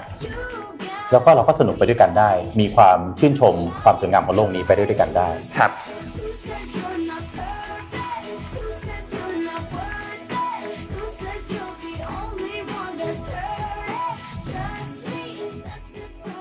น่ารักไหมครับเนี่ยดูแล้วประทับใจเจ๋งมากก็ขอหน้าต่อไปนะฮะผมเห็นด้วยกับคุณคริสดาวนี่ที่เป็นเอ่อสถาปนิกเมื่อกี้นะครับเขาบอกเขาบอกอันหนึ่งว่าซึ่งผมเห็นด้วยมากๆเลย ตั้งแต่ก่อนผมเริ่มดูคลิป หรือผมเริ่มทำเรื่องนี้เลยนะฮะคือว่าเดี๋ยวเดี๋ยวขอขอสไลด์กลับมาด้วยนะครับแต่เขาบอกว่าเขาไม่เห็นด้วยเลยกับคำว่า ability หรือ disability คือเวลาเราพูดถึงคนพิการเราใช้คำว่าอ่า disability disability ภาษาไทยเรายังใช้คำว่าพิการเลยอืมจริง ๆ แล้วผมคิดว่ามันเป็นความสามารถทางเลือกอื มมันไม่ใช่ว่าเขาไร้ความสามารถ ไม่ใช่ว่าคำว่ามองไม่เห็นเหมือนไม่เหมือนเราไม่มองเห็นเหมือนเรา แล้วเขาจะมีไม่มีความสามารถในการมองเห็นบางอย่างเขาอาจจะมีความสามารถบางอย่างที่แตกต่างออกไปนะครับ แต่ว่าในการในการพูดคุยเนี่ยผมอาจจะต้องขออนุญาตใช้คำว่าพิการ เพราะว่าไม่งั้นมันอาจจะหาคำอื่นที่ทำให้ผู้ฟังอาจจะเข้าใจได้ลำบากว่าตอนนี้เราพูดถึงเรื่องอะไรอยู่นะฮะสุดท้ายเนี่ยคุณซีเนดเบิร์กเนี่ยก็อยู่ในด้านแฟชั่นแล้วก็ เป็นอินฟลูเอนเซอร์ต่างๆจนสุดท้ายได้ขึ้นปก Vogue เลยนะครับ แล้วก็ได้ทำงานด้านแฟชั่นได้รางวัลเป็นอินฟลูเอนเซอร์ทางด้านแฟชั่นเยอะแยะมากมายนะครับ ขอหน้าต่อไปนะฮะอืมในประเทศไทยเราก็มีครับ คุณเอกชัยวรรณแก้วครับ ถ้าเราจำได้คุณเอกชัยวรรณแก้วคือเออผู้พิการที่รับปริญญาโดยใช้คอเนี่ยอ่าไปรับพระราชทานปริญญาบัตรนะครับ คุณเอกชัยวรรณแก้วบอกว่าคุณอย่ามองในสิ่งที่ขาด จนพลาดในสิ่งที่ตัวเองมีนะครับคุณต้องมีพลังมีความเชื่อที่จะทำความดีต่อไป หากวันนี้คุณคิดว่าตัวเองยังไม่ดีพอก็ขอให้รู้ว่า ไม่มีใครเพอร์เฟกไปทุกอย่างหรอกครับ คนเราจะพิการอะไรก็ได้ แต่อย่าพิการหัวใจ ถ้าคนอย่างผมทำได้ คุณก็ต้องทำได้เหมือนกัน ขอหน้าต่อไปครับ คุณเอกชัยวรรณแก้วนะครับ เกิดมาก็ก็มีความพิการทางร่างกายเลยนะครับ แต่คุณเอกชัยเนี่ยผมเคยฟังคุณเอกชัยพูดเอกชัยบอกว่าสิ่งที่คนพิการอยากได้มากที่สุดนะฮะ คือสายตา ผมก็ เอ๊ะ อะไรคือสายตา อย่ามองคนพิการด้วยสายตาที่มองคนพิการ เพราะว่าคนพิการพวกเราสามารถใช้ชีวิตได้เหมือนคนปกติอืมเพราะฉะนั้นเนี่ยให้พวกเราใช้ชีวิตร่วมพวกคุณอย่างปกติ ให้เรามองเขาเป็นคนปกติถูกต้องอืมแล้วคุณเอกชัยเนี่ยก็เป็นผู้พิการคนแรกนะฮะที่ปีนยอดเขาคีรีมันจาโร แล้วขึ้นไปวาดรูปศิลปะ คุณเอกชัยเนี่ยเป็นศิลปิน แต่เขาบอกว่าอย่า อย่าเรียกเอ่อเขาเขาไม่อยากเรียกตัวเองว่าศิลปินนะครับเขาเขาเขาเป็นคนที่ชอบงานศิลปะมากกว่า แต่ทุกวันนี้ก็คือว่ารูปวาดของเขาเนี่ยมีพลังมากแล้วก็ได้รับเอ่อความนิยมมากนะครับเขาอยากจะเป็นผู้ที่สร้างแรงบันดาลใจ แล้วก็อยากให้คนเนี่ยเปลี่ยนมุมมองที่มีกับสังคม สร้างพลังนะครับ ให้คนเนี่ยลุกขึ้นมาทำสิ่งต่างๆ รอบข้างให้มันดีขึ้นได้ครับ นี่คือบุคคลที่เรามองว่าเขาพิการนะฮะอืมแต่จริงๆแล้วถ้าดูที่เอ่อจิตใจหรือความคิดเขาเขาไม่ได้พิการเลยนะครับขอหน้าต่อไปนะครับ นั้นสุดท้ายเนี่ยคุณเอกชัยก็บอกว่า อย่าเพิ่งบอกตัวเองว่าเราทำไม่ได้ ทั้งที่เรายังไม่ได้ทำคือเขาก็เขาก็มนุษย์เราก็มนุษย์นะฮะถึงเราจะไม่มีเหมือนเขา แต่เราก็พยายแต่เราได้พยายามทำหรือยังทำมันเต็มที่หรือยังก่อนที่จะบอกกับตัวเองว่าเรายังทำไม่ได้ หรือไม่ได้ทำกันแน่อืมนะครับ ก็ขอจบ EP แรกนะครับ ขอหน้าต่อไปนะฮะขอจบ EP แรกของ ซีรีส์ The Alternative Ability นะครับตอนที่ 1 The Beauty Side of Disability เดี๋ยวมาต่อตอนที่ 2 The Limitless of Productivity ในตอนหน้าเจ็ดโมงครึ่งวันนี้ครับนี่คุณกำลังจะพูดถึงบอสแล้วป่ะเนี่ย EP สองเดี๋ยวมามามาติดตามกันอ่าพี่มาเป็น EP แล้วอะพี่ปิ๊กอ่าโอ้เป็นซีรีส์ต้องมาเราเรายอมไม่ได้แล้วนะพี่ เออเนี่ย เราต้องเอาบ้างนะอ่าดีโอ้ขอบคุณมากเรื่องนี้ดีงามมากครับเพราะว่า จริงนะคือถ้าเรามองว่าเขาเป็นคนปกติเขาจะมีกำลังใจมากเลยนะถูกต้องเพราะจริงๆเขาทำได้หลายอย่างบางอย่างอืมเขาเก่งกว่าพวกเราด้วยซ้ำนะใช่ใช่ไหมฮะผเพราะฉะนั้นอย่างนี้ผมเมื่อกี้ที่คุณธรรมะพูดบอกว่าถ้าสมมติเราเราไม่ได้ยินเสียงอะไรบางอย่างเออเราเราไม่สามารถได้ยินได้เนี่ย สิ่งที่คุณจะมีเขาเรียกว่ามีมุมหนึ่งของชีวิตที่ดีกว่าคนอื่นก็คือ ไม่ต้องฟังเรื่องไม่เป็นเรื่องนี่จริง คือคุณก็ไม่ต้องได้ยินอะไรพวกนั้นแล้วอะแล้วคุณก็เลือกที่จะไปไปอ่านไปอะไรได้ตัวเองละเพราะบางอืมครั้งเนี่ยเรานั่งอยู่ ครับมีคนอื่นคุยในสิ่งที่เราปฏิเสธไอเสียงเหล่านั้นไม่ได้ ถ้าเราเป็นคนที่สามารถได้ยินไงอืมกลายว่าเราต้องมานั่งทนฟังอะไรก็ไม่รู้อย่างเงี้ยแต่ครับถ้าเกิดเราไม่ได้ยินปุ๊บเราสามารถเลือกรับทุกอย่างได้กับตัวเองได้เลยอ๋อเลือกเลือกสารที่ positive เออที่คือไม่ต้องมานั่งฟังไอพเสียงอะไรเงี้ยข่าวเคิร์ที่มันไม่ได้เรื่องอืมแต่อีกอันหนึ่งที่ที่ชอบตอนที่แบบพูดเรื่องการออกแบบเออนนท์ชอบอันนี้เหมือนกันก็จะบอกเลยว่า บ้านเราอะ อันนี้พูดเลยเพราะมันเรื่องจริงครับ BTS เนี่ยอืม การจะมีลิฟต์ได้เนี่ยต้องถูกศาลสั่งนะเอ้าเหรอใช่โอ้เพราะว่าไม่มีตอนแรกไม่ได้มีทุกสถานีโหแล้วคนที่เขาเดินไม่ไหวเขาขึ้นก็คือรวมกับฟ้องไงโอ้ถึงมีไงถึงมีใช่แล้วมีก็ไม่ได้มีทุกด้านด้วยนะอืมทุกสถานีสถานีหนึ่งจะผมจำไม่ผิดบางสถานีมีฝั่งเดียวนะถนนมีสองฝั่งใช่ไหมอืมมีลิฟต์อยู่ฝั่งเดียวโหลำบากคุณต้องข้ามถนนมาก่อนเอออะไรอย่างเงี้ยโอ้โหอืม จริงๆเวลาออกแบบเมืองเนี่ยถ้าเราให้อ่าผู้ที่มีความสามารถทางเลือกเนี่ยใช่เข้าไปช่วยออกแบบเมืองด้วยเนี่ยเขาจะเราคิดจะได้ได้ก่อนเมืองเลยที่มันอาจจะสมบูรณ์ครบถ้วนมากขึ้น แล้วก็ทำให้เราเป็นประเทศที่น่าอยู่อืมมากขึ้นไปอีกนะครับเพราะหลาย ๆ ที่เนี่ยเออเขาเรียกว่าไงนะ การออกแบบเนี่ยจะต้องคำนึงถึงเรื่องพวกนี้ก่อนเลยอืมคือมันก็เป็น priority ในการดีไซน์อะครับนะเมื่อก่อนผมไปห้างห้างหนึ่งเขาก็มีเขาเรียกแรมใช่ไหมครับให้รถเข็นผู้รถเข็นเนี่ยเข็นขึ้นไปได้ครับ ความกว้างของแรมอะเท่ากับความกว้างรถเข็นอะ อืม คุณจะเดินสวนกันยังไงแล้วยาวยาวยาวนะครับ เพราะว่าห้างเขาทางขึ้นถ้ามาเจอกันกลางทาง ใช่คือคุณต้องโบกต้องมือก่อนว่าใครจะไปก่อนไปหลังอะเหมือนเวลาคุณสร้างทางแล้วมีคนถือวันธงแดงเว้ยธงเขียวอะเออนี่คือความคิดที่ยังไม่ครอบคลุมใช้คำนี้แล้วกัน เออนะครับ ก็ขอบคุณเรื่องราวนี้รอ EP สองสัปดาห์หวีน้าสอคงรับรอ EP สองครับผมอ่ารอ EP สองนนท์ขอพาไปต่อที่อืมเรื่องของที่ไปไปที่สหรัฐนิดนึงครับ ที่สหรัฐวันนี้ตามเวลาไทยตอน 8 โมงเช้านะครับ ขอภาพ N4 ที่เพิ่งส่งเข้าไปเมื่อกี้นะครับคามาลาแฮร์ริสนะครับรองประธานาธิบดีของทางด้านของโจไบเดนครับกับไมค์เพนซ์รองประธานาธิบดีของโดนัลด์ทรัมป์ครับนะครับจากทั้งเดโมแครตแล้วก็ริพับลิกันเนี่ยวันนี้จะมีการขึ้นดีเบตกันนะครับตามเวลาไทยก็คือ8โมงเช้าครับนะครับ8โมงเช้าถึง9โมงครึ่งนะครับก็ใช้เวลา 1 ชั่วโมงครึ่งเหมือนกับดีเบตของประธานาธิบดีก่อนหน้านี้ใช่ไหมครับครับซึ่งรอบนี้เนี่ยเขาจะมีการ ปรับในเรื่องของตัวเอ่อเขาเรียกว่าอะไรอะมาตรการต่างๆ ในการจัดดีเบตครั้งนี้ครับเช่น จากเดิมที่เว้นระยะห่างกัน 7 ฟุต เขาจะเว้นเพิ่มเป็นเว้น 12 ฟุต มีการใส่เฟสชิลแล้วก็คนที่เข้ามารับรับชมในห้องส่งอันนี้เนี่ยก็จะไม่เกิน 200 คนนะครับซึ่งก็แน่นอนเพราะว่าครั้งแรกเนี่ยมันมีประเด็นขึ้นมาเกี่ยวกับเรื่องของโดนัลด์ทรัมป์ที่ติดโควิดหลังจากนั้นใช่ไหมครับอืมซึ่งโอเค อันนี้คือดีเบตของรองประธานาธิบดีที่เราต้องติดตามกัน ส่วนอีกอันหนึ่งก็คือดีเบตของประธานาธิบดี ที่ก่อนหน้านี้เนี่ยทรัมป์เมื่อวานนี้พี่แทบเอาทวิตของทรัมป์มาให้ดูอืมบอกว่าเขา looking forward ที่จะไป เตรียมที่จะไปดีเบตแล้วนะ top form มากครับคือรอแล้วรอแล้ว ยังไม่หายจากโควิดอืมเลยนะ ยังไม่หายยัง test positive อยู่นะครับนี่เมื่อเช้าออกมาแถลงอะไรไม่รู้หน้ากงหน้ากากไม่ใส่แล้วครับผมไม่ทันได้ฟัง ซึ่งโดนัลด์ทรัมป์ที่จะเข้าไปดีเบตกับโจไบเดนในครั้งที่สองเนี่ยโจไบเดนบอกว่าถ้าทรัมป์ยังไม่ test negative ผมไม่ไปนะ ผมยินดีที่จะไปดีเบตนะ แต่ว่าทรัมป์ต้องทำตามกฎ อืมอ่าคือใช่ใบนี้เขาก็ทำถูกมันไม่มันไม่ไม่ใช่เรื่องของว่าเขาไม่อยากจะไปดีเบตกับคนที่เป็นอืมโควิดนะแต่ว่ามันเป็นเรื่องของความเสี่ยงที่จะเกิดขึ้นระหว่างทางด้วยเพราะทรัมป์ก็ต้องเดินทางอืมคนที่พาทรัมป์เดินทางต้องก็เสี่ยงด้วย คนที่พูดง่ายๆคนที่เดินสวนกับทรัมป์ก็เสี่ยงแล้วอะอืมเพราะฉะนั้น Listen to the scientist listen to the scientist เพราะฉะนั้นเอ่อโจไบเดนก็บอกมามาว่าแบบเออเราควรทำตามสิ่งที่นักวิทยาศาสตร์แนะนำอืมเราควรทำตามสิ่งที่แพทย์แนะนำเพราะว่ามัน มันมันเสี่ยงมากนะอืมที่จะต้องไปเสี่ยงมากดีเบตมันไม่ควรอะไรเอาจริงส่นะวนตัวในการปฏิบัติมันไม่ควรเลย มันไม่ควรเลยจริงฉะนั้นก็รอติดตามครับว่าสุดท้ายแล้วเนี่ยทรัมป์จะหายป่วยจากโควิดทันการดีเบตหรือเปล่า แต่ว่า8โมงดูคามาลาแฮร์ริสกับไมค์เพนส์ก่อนอืมนะครับอ่าเพราะว่าน่าติดตามแล้วเดี๋ยวพรุ่งนี้เรามาสรุปให้ฟังว่ามีอะไรที่น่าสนใจบ้างอืมสำหรับการดีเบตของคู่รองประธานาธิบดีนะครับอืมครับอะไปต่อที่ ประเทศจีนบ้างนะครับ ประเทศจีน ไปดูที่ไปดูข่าวจากซิงหัวนะครับซิงหัวประเทศไทยก็มาแล้วครับอ่าวันนี้ผมไม่ได้มีรูปให้ดูนะครับ เล่าให้ฟังอ๋อ P หนึ่งครับภาพ P หนึ่ง P หนึ่งนะครับ อ่า สาวๆทำอะไรครับช้อปปิ้งอ๋อนะอ่าช้อปปิ้งอันนี้คือร้านค้าปลอดภาษีที่ขายของข้ามแดนเนี่ยนะครับครับ เปิดให้บริการแล้วที่เมืองซันย่ามณฑลไหหนานนี่ก็ไหหลำนั่นเองอืมนะครับ โดยร้านค้าแห่งนี้เนี่ยตั้งอยู่ในเขตท่องเที่ยวของเมืองโดยมีขนาดพื้นที่ 5,000 ตารางเมตร ขายของมากกว่า 2,000 รายการจากยุโรปสหรัฐ ญี่ปุ่นเกาหลีนะครับ แล้วก็เป็นรูปแบบใหม่ของร้านค้าปลอดภาษี คือนักท่องเที่ยวไม่ใช่นักท่องเที่ยวคนจีนเนี่ยสามารถเข้าไปซื้อได้เลยเพียงแค่แสดงบัตรประชาชนครับนะครับ แล้วก็ซื้อได้สูงสุดต่อครั้งไม่เกิน 5,000หยวนหรือประมาณ 23,000 บาทโดยประมาณอืมนะครับ หรือ 26,000 หยวน หรือประมาณ 120,000 บาทต่อปีครับนะครับซึ่งโควต้าในการเข้าไปซื้อในที่นี้เนี่ยเป็นคนละส่วนกับโควต้าที่คุณจะซื้อเพื่อบินออกนอกมณฑลนะอืออ๋อฮึแปลว่าคุณสามารถซื้อของได้สองสิทธิ์อืมสิทธิ์แรกคือซื้อเพื่อในประเทศอืม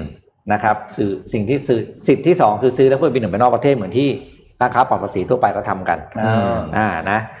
โดยที่ peak ที่สุดก็คือเขาอำนวยความสะดวกให้คุณในขนาดที่ว่า คุณสามารถสั่งซื้อของในผ่านแอปพลิเคชัน แล้วกลับเข้ามา pick up แล้วกลับเข้าประเทศ อืมอือฮึก็เป็นการหนึ่งในเขาเรียกว่านโยบายส่งเสริมการค้าเสรีของอืมไหหนานที่เป็นรูปธรรมนะครับ โดยโครงการนี้เนี่ย ผมไปสืบข้อมูลเพิ่มเติมมาก็คือ ใช้เวลาก่อสร้างร้านแห่งเนี้ยไม่ถึงหนึ่งปีโอ้โหเปิดให้บริการเลยนะครับ ก็จะเป็นแหล่งดูดเงินครั้งใหญ่นะครับครับแล้วก็ต้องบอกเลยว่าราคามันต้องดีมากอืมๆเพราะว่า เป็นร้านปลอดภาษีนะคษีรับภาษีที่จีนปกติจะสูงมากนะใช่เพราะว่าแต่คนว่าจีนก็เลยบินมาช็อปบ้านเรา ใช่ แต่ว่าพอเป็นไหหนานเนี่ย อย่างที่เคยบอกว่าถ้าคุณถ้าคุณโทมัสจะไปซื้อเฟอร์รารี่สักคันเนี่ยครับไปซื้อที่ไหหนานไม่เสียภาษีนะอืมแต่ถ้าคุณไปซื้อในในแผ่นดินใหญ่คุณเสียภาษีครับแต่ถ้าคุณซื้อจากไหหนานแล้วขับกลับเข้าบ้านอะ มันที่จะจีขับนทางไหนครับพี่โอเคที่เด็กเดี๋ยวเขาก็มีโอเคเขาจะต้องมีทางเชื่อมอยู่ตอนนั้นเป็นเกาะไงไม่ไม่มีอืมถนนเชื่อมใช่ไหมอืมมีไม่มีไหหนานไม่มีถนนเชื่อมจีนอืมใช่ไหมอืมแต่น่าจะมีผมไม่ได้อันนี้ผมไม่แน่ใจผมมีหรือเปล่าไม่รู้ใครรู้บอกด้วยครับ แต่ว่ามันน่าสนใจมากอืมน่ากลัวมากเลยไฮนันตอนเนี้ยอืมแบบมาแรงสุดที่สุดแล้วอืมโอเคครับ ผมเอ่อและผมเอาเรื่องของการเลือกตั้ง ท้องถิ่นมามาคุยนะครับเออแล้วก็เราบอกว่าเราจะดีจับตาเรื่องนี้นะฮะล่าสุดในการประชุมครมวันที่ 6 ที่ผ่านมานะครับนายกรัฐมนตรีนะฮะก็ออกมาแจ้งว่าเรื่องของการมีมตินะครับที่จะจัดการให้จัดการเลือกตั้ง เห็นชอบให้จัดการเลือกตั้งท้องถิ่นสนามแรก ภายใน 60 วัน ภายใน 60 วันต้องจัดการเลือกตั้งอ่าอืมคือเวลาบอกจะให้จัดเนี่ยท่านบอกให้จัดเลยอ่านะเออภายใน 60 วันเอ่อเพราะฉะนั้นเนี่ยถ้านับวันนะครับ มันก็จะไป อยู่ใน 60 วันเนี่ยภายในเดือนธันวาที่จะถึงนี้ อืมอืมผมจริงๆตอนแรกผมเห็นปั๊บผมตั้งคำถามเลย หาเสียงกันทันเหรออ่านะครับแล้วก็แล้วก็เร็วมากการเลือกตั้งจะเลือกอบจก่อนนะฮะในเลือกนายกอบจก่อน ซึ่งก็คือ 76เอ่อจังหวัดนะครับ ซึ่งก่อนหน้านี้เนี่ยเราจะถ้าดูข่าวเนี่ยเราจะเห็นว่ากกตกับมหาดไทยเขาจะมาโยนกันไปโยนกันมาว่าอืมอืมอ่ามันยังไม่พร้อมนะฮะแต่พอท่านนายกออกมาอ่าแถลงข่าวนะครับ ให้ให้ให้ให้สัมภาษณ์กับผู้สื่อข่าวปั๊บเนี่ยวันเดียวกันครับ ทางอ่าพลพลตำรวจเอกจรุงวิทย์ภูมิมานะฮะเลขาธิการกกตก็ออกมาให้สัมภาษณ์นะฮะว่ากกตมีความพร้อมนะฮะในการจัดเออดีเลือกตั้งท้องถิ่นโดยทันทีนะครับโดยได้แบ่งเขตและอบรมเจ้าหน้าที่สำหรับการเลือกตั้งระดับจังหวัดและอำเภอไว้แล้วนะฮะโดยการเลือกตั้งอบจนั้นนะครับ ต้องอบรมบุคลากรประมาณ1ล้านคนฮะ1ล้านคนนะครับ เพื่อที่จะหกสิบวันเพื่อจะเป็นการจัดการเลือกตั้ง อันนี้ก็ต้องบอกว่าพอเราเห็นตัวเลขแล้วก็ ก็ต้องบอกว่าท่านมีความสามารถสูงจริงเดี๋ยวนะที่การผมผมไม่รู้ผมไม่รู้จริงนี่ถามแบบคนที่แบบไม่คเรารับไม่รู้เรื่องเลยนะครับการเลือกตั้งครั้งหนึ่งเนี่ยต้องใช้เจ้าหน้าที่หนึ่งล้านคนเหรออันนี้ผมไม่แน่ใจจริงๆ แต่ว่าหน่วยเลือกอ่าเข้าใจว่าหน่วยเลือกตั้งอาจจะอาจจะเยอะหน่วยเลือกตั้งมันว่าทั้งปเราระเทศอะมันเยอะจริงเออเอออันคือนี้ต้องไม่รู้จริงนะไม่ได้แบบครับแซะไม่ได้เราก็ไม่รู้ว่าหน่วยเลือกตั้งบ้านเรามันมีกี่เขตกี่อะไรเออเออแต่ว่าใช้คนล้านคนเลยเหรอก็อันนี้ท่านว่ามาแบบนี้คือต้องบอกก่อนว่าอบจเนี่ยเป็นเอ่อเอ่อตำแหน่งสูงที่สุดของที่จะจังหวัดดูแลของอ่าจังหวัดนะฮะในขณะที่มาจากการเลือกตั้ง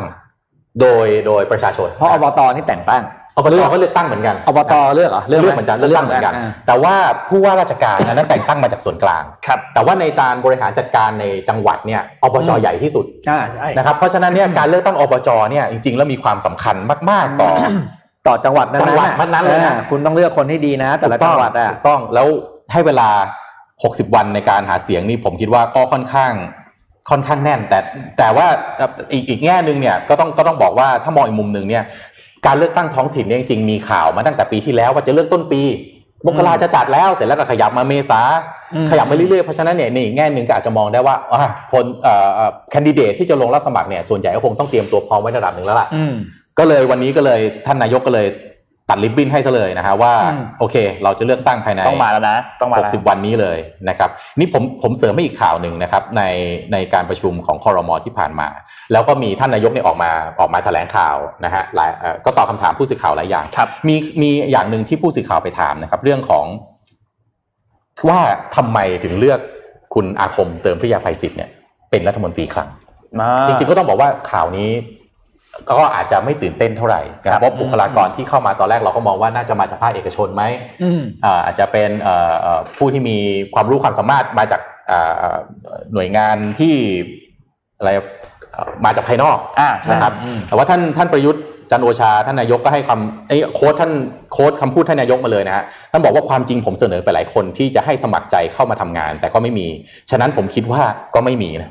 เสนอก็ไม่มี ฉะนั้นก็คิดว่าต้องใช้คนที่รู้งานรู้การมาเป็นอย่างดี และสามารถทำงานกับฝ่ายการเมืองได้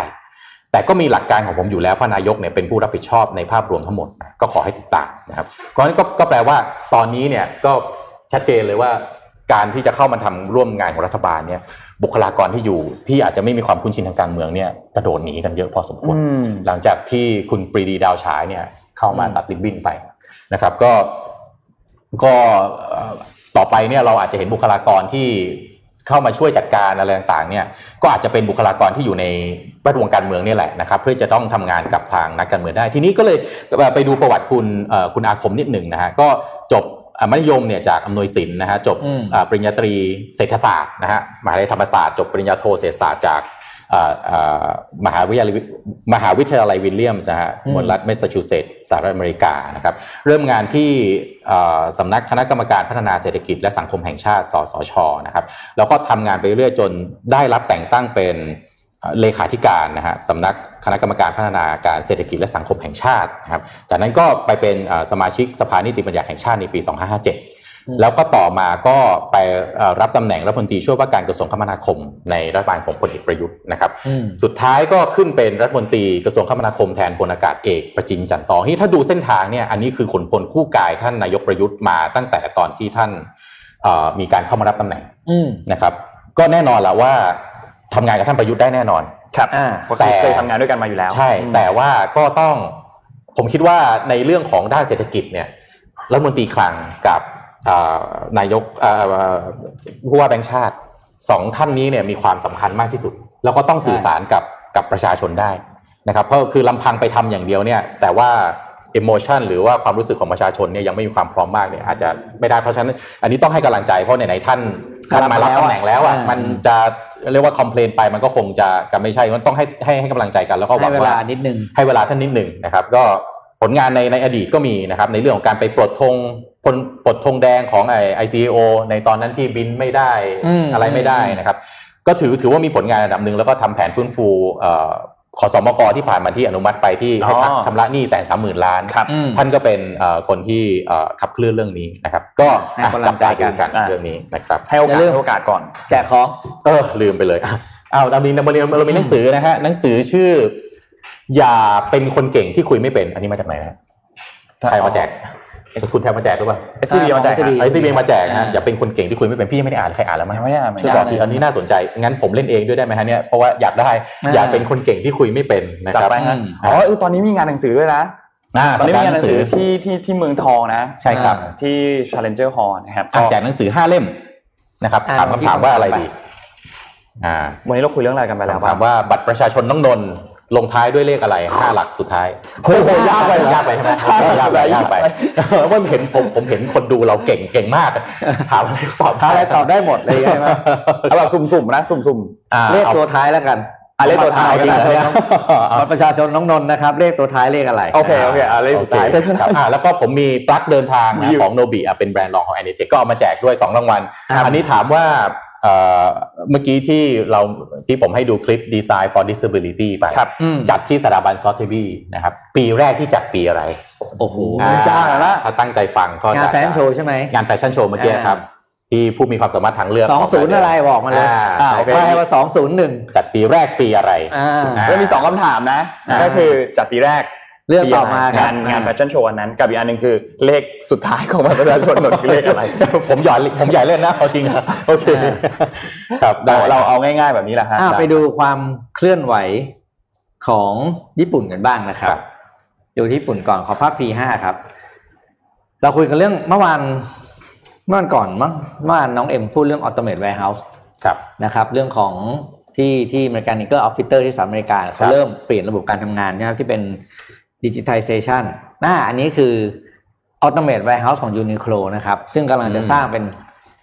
เป็นแห่งที่สองนะครับอืมโดยมีพื้นที่6ชั้นนะครับ มีเสื้อผ้าประมาณโอ้โหอย่าบอกเลยว่ากี่สิบล้านตัว อลังการ อ่านะครับ นี่เป็นต้นแบบของ Automate Warehouse ซึ่งมีคนไม่กี่คน แต่สามารถรองรับระบบ e-commerce ของอืม Uniqlo ได้ เพราะว่ายอด e-commerce ของ Uniqlo เนี่ยเติบโต เรียกว่า เหมือนแบรนด์อื่นนะครับ คือโตโตหนักมากในช่วงโควิดเขาเลยตัดสินใจลงทุน สร้างเป็นแหล่งเป็นเป็นเป็นจุดที่สองนะครับ แล้วก็จะเป็น roll out ไปให้ Uniqlo ในประเทศอื่นๆทั่วโลกด้วยอืมคือทุกคนก็หันมาทำแบบนี้หมดละครับ automate warehouse นะครับ แล้วก็ที่สำคัญคือไม่ใช้ outsource ด้วยนะโอ้คือลงทุนเองโอ้ทำเองทุกอย่าง manage เองอืมเพราะว่านิโคมองว่าอีกหน่อยเนี่ย มันก็การ automate warehouse เนี่ยมันจะแพงขึ้นเรื่อยๆเหมือนกัน ครับสู้ control เองระบบเองง่ายกว่า นี่อยู่ในโตเกียวด้วยฮะเนี่ยใช่ตึกแห่งแรกอยู่ในโตเกียวโอ้ไอ้อีกที่หนึ่งอะผมจำไม่ได้ว่าน่าจะเป็นไซทาม่าอะไรผมจำไม่ได้จริงๆพอดีข่าวนี้มันจะโอ้อ่านนี่ได้มันกินก่อนแล้วข่าวมันหายไปแล้ว มันต้องคุ้มมากเลยนะต้องคุ้มมากค่ค่าพื้นที่นี่มันแบบโอ้โหมหาศาลอะใช่คือคือเราบอกเห็นของแนวโน้มของ retail ของโลกเนี่ยครับคือแน่นอนว่าทุกคนเนี่ยจะลดจำนวนสาขาลงครับพอลดจำนวนสาขาลงเนี่ยไอ้ค่าช่องค่าเช่าดูมันไปจ่ายเนี่ยมันจะเป็นค่าโดเมนนี่แหละมา มาในระยะยาวมันคุ้มอืมระยะยาวมันคุ้มกว่าอยู่แล้ว คุณสร้างโกดังตารางเมตรหนึ่งอะ ต้นทุนก็ประมาณอาจตีซะว่าพันสองร้อยบาท ครับ แต่ถ้าเป็นรีเทลอะ ตารางเมตรเนี่ยคุณไปเจอไม่ต่ำกว่าสี่หมื่นอืม อืม แล้วอ่า warehouse เนี่ยการคุ้มทุนมันต่างกันเยอะอ่านี่นี่คือเรื่องตัวเลขจริงนะครับที่ที่อยู่ในวงการ interior เขาคำนวณแบบนี้ครับแหละ แล้วก็อะไรวะเขาเรียก การใช้สอยพื้นที่เนี่ยยี่สิบสี่ชั่วโมง ครับ รองรับออเดอร์ยี่สิบสี่ชั่วโมงอืมถูกไหมแต่ขณะที่ retail space เนี่ยคุณขายได้ตามเวลาเปิดปิดครับ max maximum วันหนึ่งก็สิบสองชั่วโมงอะอืมสุดๆละนะครับ ก็เป็นข้อมูลให้ดูว่าโลกเข้าไปทางไหนกันแล้วเป็นอีกหนึ่งมุมมองนะครับ เรื่อง automate warehouse สำหรับบ้านเราเนี่ยจำเป็นมากๆเพราะว่าเราก็ยังเป็นครับหนึ่งการส่งออกยังเป็นหนึ่งในเขาเรียกว่าอุตสาหกรรมที่ต้องผลักดัน แล้วก็การจัดการเรื่อง warehouse เนี่ยอืมมันเป็นต้นทุนหลักอันหนึ่งเลยนะครับ ต้องขอชวนคุยเรื่องนี้หน่อยสิพอพอดีคือ Uniqlo เนี่ยเราก็รู้ว่ามันเป็นธุรกิจที่เป็น fast fashion อืมคือแล้วมันก็เป็นปัญหาเกี่ยวกับเรื่องของสิ่งแวดล้อมพอสมควรเหมือนกันครับนนท์ได้ได้อ่านพอดีมันใน Twitter มันมีการพูดถึงเรื่องของ fast fashion กันอยู่อืม fast fashion อธิบายให้ทุกคนฟังนิดนึงคือ มันเป็นเหมือนกับว่าเสื้อผ้าที่แบบบางทีเราซื้อมาเราใส่ครั้งเดียวอะอ่า ฟีลลิ่งที่แบบว่าใส่ครั้งเดียวเราเราเราเราไม่ได้ใส่อีกแล้วอะไรเงี้ยอืมเป็นเสื้อผ้าที่ไม่ได้เขาเรียกว่ามันสร้างผลกระทบต่อสิ่งแวดล้อมค่อนข้างเยอะอืมเนี่ยทีนี้โดนโดนโดนชวนคุยว่าเราเราจะแก้ปัญหานี้ยังไงดี เพราะว่าเรื่องของทางเลือกเราก็มีไม่ได้เยอะมากอืมถูกไหมการที่เราจะไปซื้อแบรนด์ที่แบบมันไม่ได้เป็น fast fashion เลยเนี่ยมันก็ก็ก็ยากเหมือนกันในเรื่องของการผลิตใช่ไหมเรามันปัญหามันจะแก้ยังไงดีอะเรื่องเนี้ยเออ ให้คนดูช่วยกันส่งเออเออมันคำตอบมาบอกได้ไหมมันมันฮะยากแก้ยังไง เพราะว่าโอเคทางทางหนึ่งที่ที่นนท์คิดออกนะ คืออมเราเวลาเราซื้อเสื้อผ้าอะไรมา เราต้องพยายามใส่มันเยอะๆหมายถึงว่าอันนี้ใส่ถูกต้องซ้ำครั้งให้มันเยอะที่สุด จริง ๆ ซื้ออะไรมาก็ควรจะต้องใช้ให้เยอะใช่ที่สุดใช้ให้พยายามใช้ให้เยอะที่สุดอย่าให้มันซื้อน้อยใช้ให้เยอะเหลือเป็นขยะนะใช่ ซึ่งก็เป็นประเด็บนริจาคได้ไหม อ่าเป็นบริจาคจัดบ้านอ่จัดบ้านไงบริจาคหรือมุมมองมุมมองเสื้อผ้ามือสองอ่าก็อาจจะเป็นอีกทางเลือกหนึ่งที่อืมอาจจะพอช่วยได้บ้างเหมือนกันจริง ๆ โลกเรามันไม่ไม่ค่อย balance อะเอ่อพวกเราก็จะมีเสื้อผ้าเยอะ แต่ว่าผมเชื่อว่าอีก another part of the world คือในส่วนยังขาดอยู่ครับขาดแน่นอนอืมขาดแน่นอนเพราะฉะนั้นถ้าเกิดว่าเราเผื่อแผ่ความอะไรอะความเหลือความเหลือของเราเนี่ยความเหลือไปให้ผู้อื่นบ้างก็กระจายความสุขได้ดีนะครับอ่าผมว่าเรื่องเรื่องนี้น่าน่าน่าเอามาดูใช่นะครับเอ่อพูดพูดถึงเรื่อง automate ผมขอนี้ครับขอภาพเอ่อ H8 นะครับเอ่ออ่า โดรนเนี่ยต้องบอกว่าเวลาที่เราจะบินโดรนเนี่ยนะครับอืมมันจะมีกฎหมายที่เอ่ออะไรนะยังไม่อนุญาตหลายอย่าง เช่นหนึ่งอย่างที่แรก รู้ไหมโดรโดรนนี่คุณบินกลางคืนไม่ได้นะ อันนี้ไปที่อเมริกานะ บินกลางคืนไม่ได้อย่างที่สองบินบนหัวคนไม่ได้นะฮะ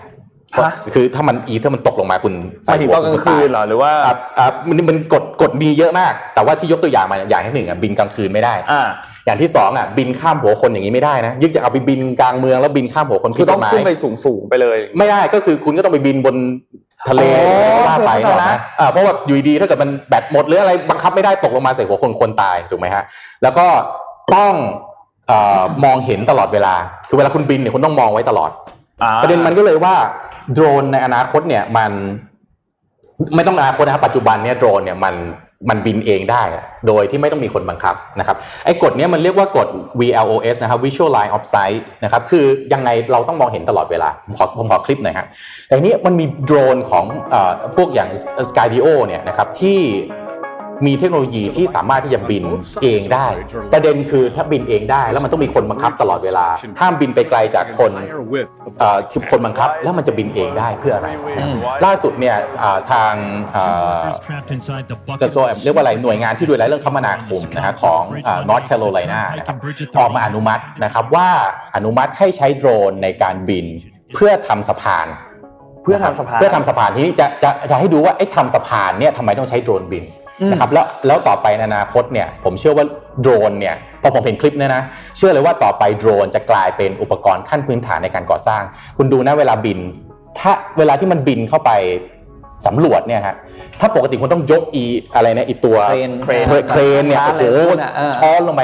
แต่ไอ้โดรนของ Skydio ที่มันบังคับตัวเองได้นะครับมันบินแล้วก็ใช้การ track คุณดูนะถ้าแบบเนี้ยใช้คนบังคับเนี่ยเออ แทบจะเป็นไปไม่ได้เลยเพราะไม่รู้ว่าเวลาเข้าไปแล้วมันไปอยู่ตรงไหน มันบังสายตาใช่ใช่เออใช่ไหมครับแต่ไอ้โดรนของ Skydio เนี่ยมันใช้การจับภาพ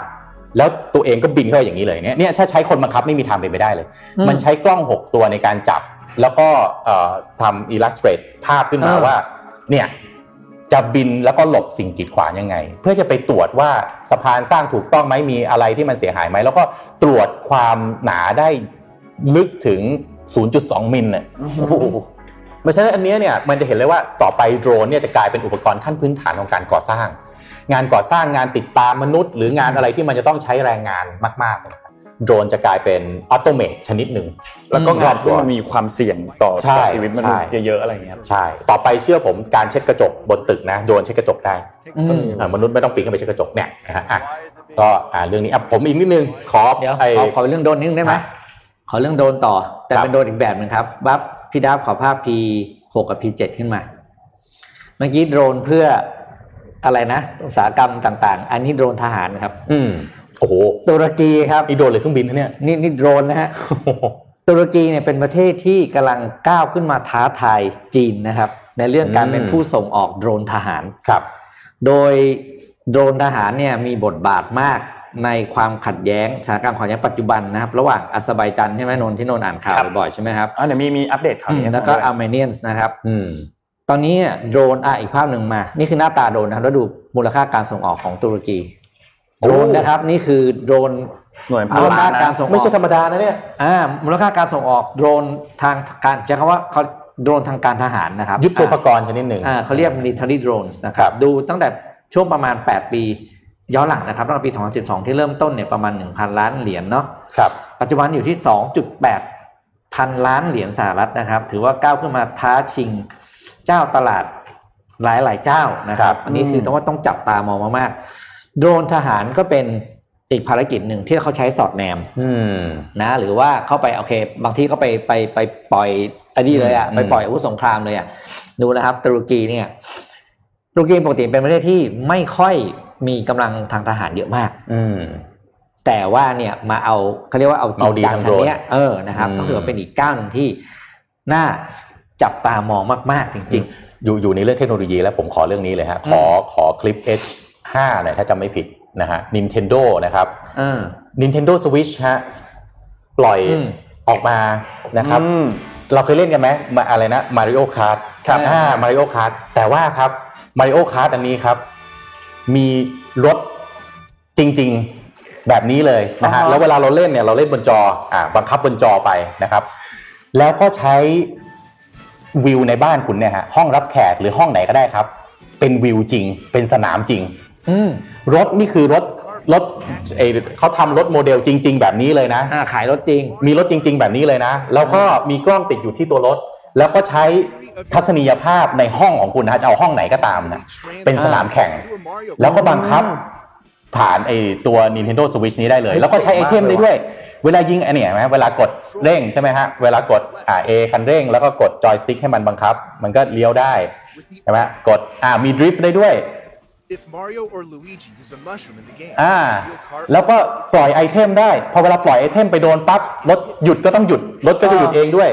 the real kart also อ่าเห็นไหมรถหยุดเองด้วย เวลาโดนไอเทม It's a whole new Mario แล้วก็ in which the action in the game affects เวลาที่รถเนี่ยก็เวลาถ้าเราถ้าเราเคยเล่น Mario Kart เนี่ยมันจะมีรถหลายซีซีครับอืมแต่ละซีซีเนี่ยอัตราเร่งไม่เท่ากันด้วยนะอ่าฮะแล้วก็ก็จะมีไอตัวไอไอ้ตัวเนี่ยฮะอุปกรณ์อันเนี้ยเอาไว้วางอ่าที่บ้านแล้วก็ออกแบบ circuit ได้ว่าอยากให้ circuit ที่บ้านเนี่ย เป็นยังไงโดยใช้วิวที่บ้านโอ้โห the path you take becomes the แล้วเวลาเล่นก็ just like that. วิ่งตาม circuit ที่เราออกแบบไว้แบบนี้อ่านะเอาสมมติถ้าสมมติเล่นกับเพื่อนอย่างเงี้ยเพื่อนก็มาใช้แบบใช้ห้องเราใช่หมายถึงว่าโอเคผ่านมาทางออนไลน์แหละใช่แต่ว่า map เป็นห้องเราใช่มันก็เจ๋งดีนะ It's up to you. ก็จะแล้วแต่เลยจะห้องไหนก็ตามแต่แล้วก็ออกแบบ circuit เองได้เลย Other เออ items เจ๋ง in นะครับ your แล้วก็เล่นแข่งกัน become โอ้โหเป็นไง familiar เทคโนโลยีเห็นแล้วแบบ transformed into เอาตังค์ผมไปเลยเถอะนี่คือเทคโนโลยีเอาตังค์ผมไปเลยเถอะนี่คือเทคโนโลยี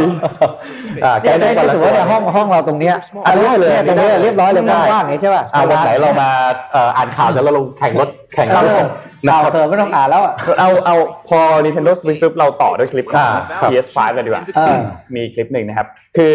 เอ่อเมื่อวานนี้เนี่ยทางด้านของ Sony เขาออกมาปล่อยคลิปวิดีโออันหนึ่งคือเป็นแบบแกะให้ดูเลยว่าข้างใน PS5 เป็นยังไงหน้า Unbox ตาเป็นยังไง Unbox เออมาอ่าแนวแนว unbox ให้ดูเลยนะครับคือเปิดฝาให้ดูให้ดูข้างในเป็นยังไงคือคลิปมันค่อนข้างยาวเดี๋ยวนนท์โพสต์เอ่อลิงก์ไปให้ในคอมเมนต์แล้วกันนะครับ แต่ว่าอืมเดี๋ยวให้อยู่นิดนึงแล้วกันว่ามันเป็นยังไง เจ๋งเจ๋งเจ๋งมาก คือเห็นแล้วอยากได้แล้วอะอืมคือเอ่อ มีมีนนท์จำไม่ได้แล้วรู้สึกมี 5 ประเทศมั้งที่ขายในวันที่ 12ครับพฤศจิกายน แต่ว่าทั่วโลกเนี่ยขายพร้อมกันเนี่ยวันที่ 19 พฤศจิกายนครับนะครับ ก็สำหรับไทยเราก็วันที่อืม19นะครับโอ้เครื่องใหญ่เหมือนกันนะ ไม่แน่ใจว่าตอนนี้ที่ศูนย์เขามีให้ไปจองได้ได้หรือยังแต่เครื่องใหญ่เหมือนกันใช่เครื่องใหญ่ฮะเครื่องใหญ่พอสมควรเหมือนกันหลบคนที่บ้านไม่ได้นะครับซื้อไปหลบบอกว่าเป็นไม่ได้เราเตอร์ไม่ได้นะยาก ใหญ่ไปหน่อยนะฮะก็เดี๋ยวเดี๋ยวเดี๋ยวเอาคลิปเต็มโพสต์ให้ทุกคนดูแล้วกัน แล้วก็ไปลองดูกัน นะครับอืมคลิปมันยาวนะครับก็เลยไม่ไม่ประมาณ 7 นาทีคลิปประมาณ 7 นาทีก็เลยเดี๋ยวให้ดูจนจบไม่ได้ครับเดี๋ยวให้เดี๋ยวเดี๋ยวโพสต์ลิหางก์เรื่องไปเสียเงินมากๆเลยนะฮะ เสียเออปีนี้เป็นปีแห่งเกมจริงเนาะเสียอ่าคาดว่าเสียแน่นอนนะครับสำหรับสำหรับจะจัดเต็มขนาดไหนครับนะครับมีคนแซวคุณธรรมวัฒน์ว่าไอ้มาริโอคาดว่ามันจะโดนลอดลอดจากแมวตกว่ะเออจริงมันวิ่งวิ่งในบ้านแต่คิดว่าหนูเว้ยนะคิดว่าเหล็กสัตว์น่าจะไม่รอดอืมผมเอ่อมีข่าวที่คิดว่าเราต้องให้ความสนใจนะครับเอ่อขอภาพ H3 นะครับ คือล่าสุดเนี่ยในวันที่วันที่ 3 ที่ผ่านมาเนี่ยครับใน ในสวนสัตว์นะฮะองค์การสวนสัตว์แห่งประเทศไทยเนี่ยอืมมีการมีมันมีมันมีหัวหน้าฝ่ายนักวิจัยนะฮะสุขและสุขภาพสัตว์นะฮะสวนสัตว์สงขลาเนี่ยไปใช้อาวุธอาวุธปืนยิงนายสุริยาแสงพงศ์นะฮะผู้อำนวยการองค์การสวนสัตว์แห่งประเทศไทย ซึ่งอันนี้ก็คือผู้ผู้บริหารสูงสุดขององค์การสวนสัตว์แห่งประเทศไทยนะประเด็นมันก็คือว่าเรื่องมันเป็นอย่างนี้ฮะมันเกิดจากการที่เอ่อลูกเก้งเผือก ซึ่งเป็นสายพันธุ์พระราชทานเนี่ยอยู่ดีหายไปอยู่ดีหายไปก่อนอืม ทีนี้คุณเอ่อทางผู้อำนวยการเอ่อองค์การสวนสัตว์แห่งประเทศไทยเนี่ยก็เลยตั้งกรรมการสอบสวนขึ้นมา แล้วตัวเองเนี่ยเป็นผู้ที่ไปลงพื้นที่เองแล้วก็สอบสวนเองนะครับ แล้วก็ก่อนสอบสวนปั๊บเนี่ยก็สั่งย้ายเอ่อบุคเอ่อบุคลากรที่น่าจะเกี่ยวข้องที่ที่ถูกต้องตั้งข้อสงสัยว่าเกี่ยวข้องเนี่ยสี่ท่านออกนอกพื้นที่ไปก่อนเลยนะครับแล้วตัวเอ่อผู้อำนวยการคือคุณสุริยาแสงพงศ์ซึ่งถูกยิงเสียชีวิตเนี่ยก็ลงพื้นที่เองนะฮะวันที่ไปลงพื้นที่ปั๊บแต่เช้าปั๊บเนี่ย หนึ่งในสี่นั้นก็คือมายิงเสียชีวิตเลย มายิงทางเอ่อคุณสุริยาแสงพงศ์เนี่ยเสียชีวิตเลยนะครับ ซึ่งก็เลยเป็นที่มาว่าจากเรื่องการเอ่อฆาตกรรมอันเนี้ยครับมันหลีดไปสู่การปมการทุจริตที่เกิดขึ้นในที่อาจที่ตั้งที่ต้องตั้งข้อสงสัยว่าอาจจะมีการทุจริต เป็นขบวนการเกิดขึ้นในองค์การสวนสัตว์หรือเปล่าอืมนะครับ เพราะว่าถ้าย้อนไปดูในเอ่อเอ่อไปดูข่าวในใน ในก่อนๆของเกี่ยวกับองค์การสวนสัตว์เนี่ยมีข่าวเยอะมากเรื่องของการเอ่อประท้วงของการต่ออายุเอ่อผู้อำนวยการองค์การสวนสัตว์นู่นนี่นั่นมีการมีความขัดแย้งเกิดขึ้นเยอะมากนะคครัรับบแล้วก็พอขุดลงไปเนี่ยกลายเป็นว่าไปเจอประเด็นของการมีมีการเรื่องมีขบวนการสวมซากสัตว์ มีเรื่องคือต้องบอกแบบนี้ว่าสัตว์ที่อยู่ในสวนสัตว์เนี่ยถ้าเราเราก็อาจจะเวลาเราไปสวนสัตว์เราไม่ได้มองอย่างอื่นหรอกแต่สัตว์เหล่านั้นเนี่ยเป็นสินทรัพย์อย่างหนึ่งนะอืม และเป็นสินทรัพย์ที่ไม่ได้มีชีวิตอย่างเดียว เวลาที่มันเสียชีวิตเนี่ยมันมีสินทรัพย์อย่างอื่นด้วย เช่น แรดก็จะมีนอแรดครับช้างมีงาช้างอย่างนี้ยเป็นต้นนะครับ ซึ่งซึ่งพอเข้าไปตรวจสอบปั๊บเนี่ยกลายเป็นว่าทางตำรวจเนี่ยต้องขอรีพอร์ตเนี่ยย้อนหลัง 10 ปีเลยว่ามีสัตว์ที่มีเข้าแล้วก็ออก ในบัญชีของอองค์การสวนสัตว์เนี่ยมากแค่ไหน แล้วก็ไปพบว่ามีทั้งการเอามีส่งสัตว์ออกไปขายนะครับมีกระบวนการส่งซากสัตว์มีการหายไปของกรงนก กลายเป็นว่าจากคดีฆาตกรรมเนี่ยหลีดไปสู่การที่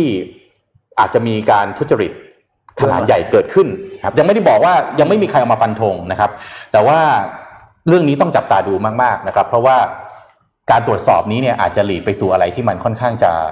อ่าที่เราเป็นเรื่องไม่เคยใหญ่รู้อะอืมที่เราที่สังคมแล้วก็พวกเราไม่เคยรู้มาก่อนนะครับ ก็ก็ต้องจับตาดูเรื่องนี้นะโอ้ครับนนท์ขอปิดท้ายเอ่อข่าวการสูญเสียของวงการดนตรีนะครับอืมเดี๋ยวขอภาพภาพอะไรเอ่ยอะภาพนี้ครับ N3 ครับ คุณครับเอ็ดดี้แวนเฮเลนนะครับเป็นมือกีตาร์ของวงแวนเฮเลนพี่โทมัสน่าจะรู้จักตำนานครับ คนนี้ตำนาน เสียชีวิตด้วยอ่าอายุ 65 ปีนะครับครับ เขาเป็นมะเร็ง นะครับ แล้วก็สุดท้ายแล้วเนี่ยก็อ่าพ่ายแพ้กับโรคมะเร็งนะครับก็เสียชีวิตคิดว่าหลาย ๆ คนถ้าอยู่ในวงการดนตรีน่าจะรู้จักในยุคในยุคของเขานะในยุคของแบรนด์เฮเลนเนี่ยอันนี้คือพระเจ้าองค์หนึ่งอืมของชาวร็อกอืมนะครับก็ตอนนี้ก็กลับสู่สรวงสวรรค์แล้วครับนะครับเขาก็เขาผลงานเยอะมากนะมี 12 อัลบั้มนะครับควรับงแวนเทเลนเนี่ยนะครับ แล้วก็แฟนๆก็เหนียวแน่นอยู่ตลอดแน่นอนนะครับก็เสียใจด้วยกับครอบครัวแล้วก็แฟนๆของเอ็ดดี้แวนเฮเลนด้วยนะครับ โอเค วันนี้คิดว่าน่าจะครบถ้วนนะครับ เดี๋ยวพรุ่งนี้เรามาอัปเดตเรื่องของการดีเบตให้ฟังกัน แล้วก็เดี๋ยวพรุ่งนี้จะอัปเดตตัวเอ่อปัญหาความขัดแย้งของอาร์เมเนียกับอาเซอร์ไบจานอืมด้วยนะครับ วันนี้ขอบคุณทุกคนมากๆที่ติดตามนะครับ แล้วพบกันใหม่วันพรุ่งนี้ครับ ขอบคุณ SCB กับทีม Well Advisory ที่ทำข้อมูลให้เราด้วยนะครับ แล้วพบกันใหม่วันพรุ่งนี้ครับ สวัสดีครับ สวัสดีครับ Mission Daily Report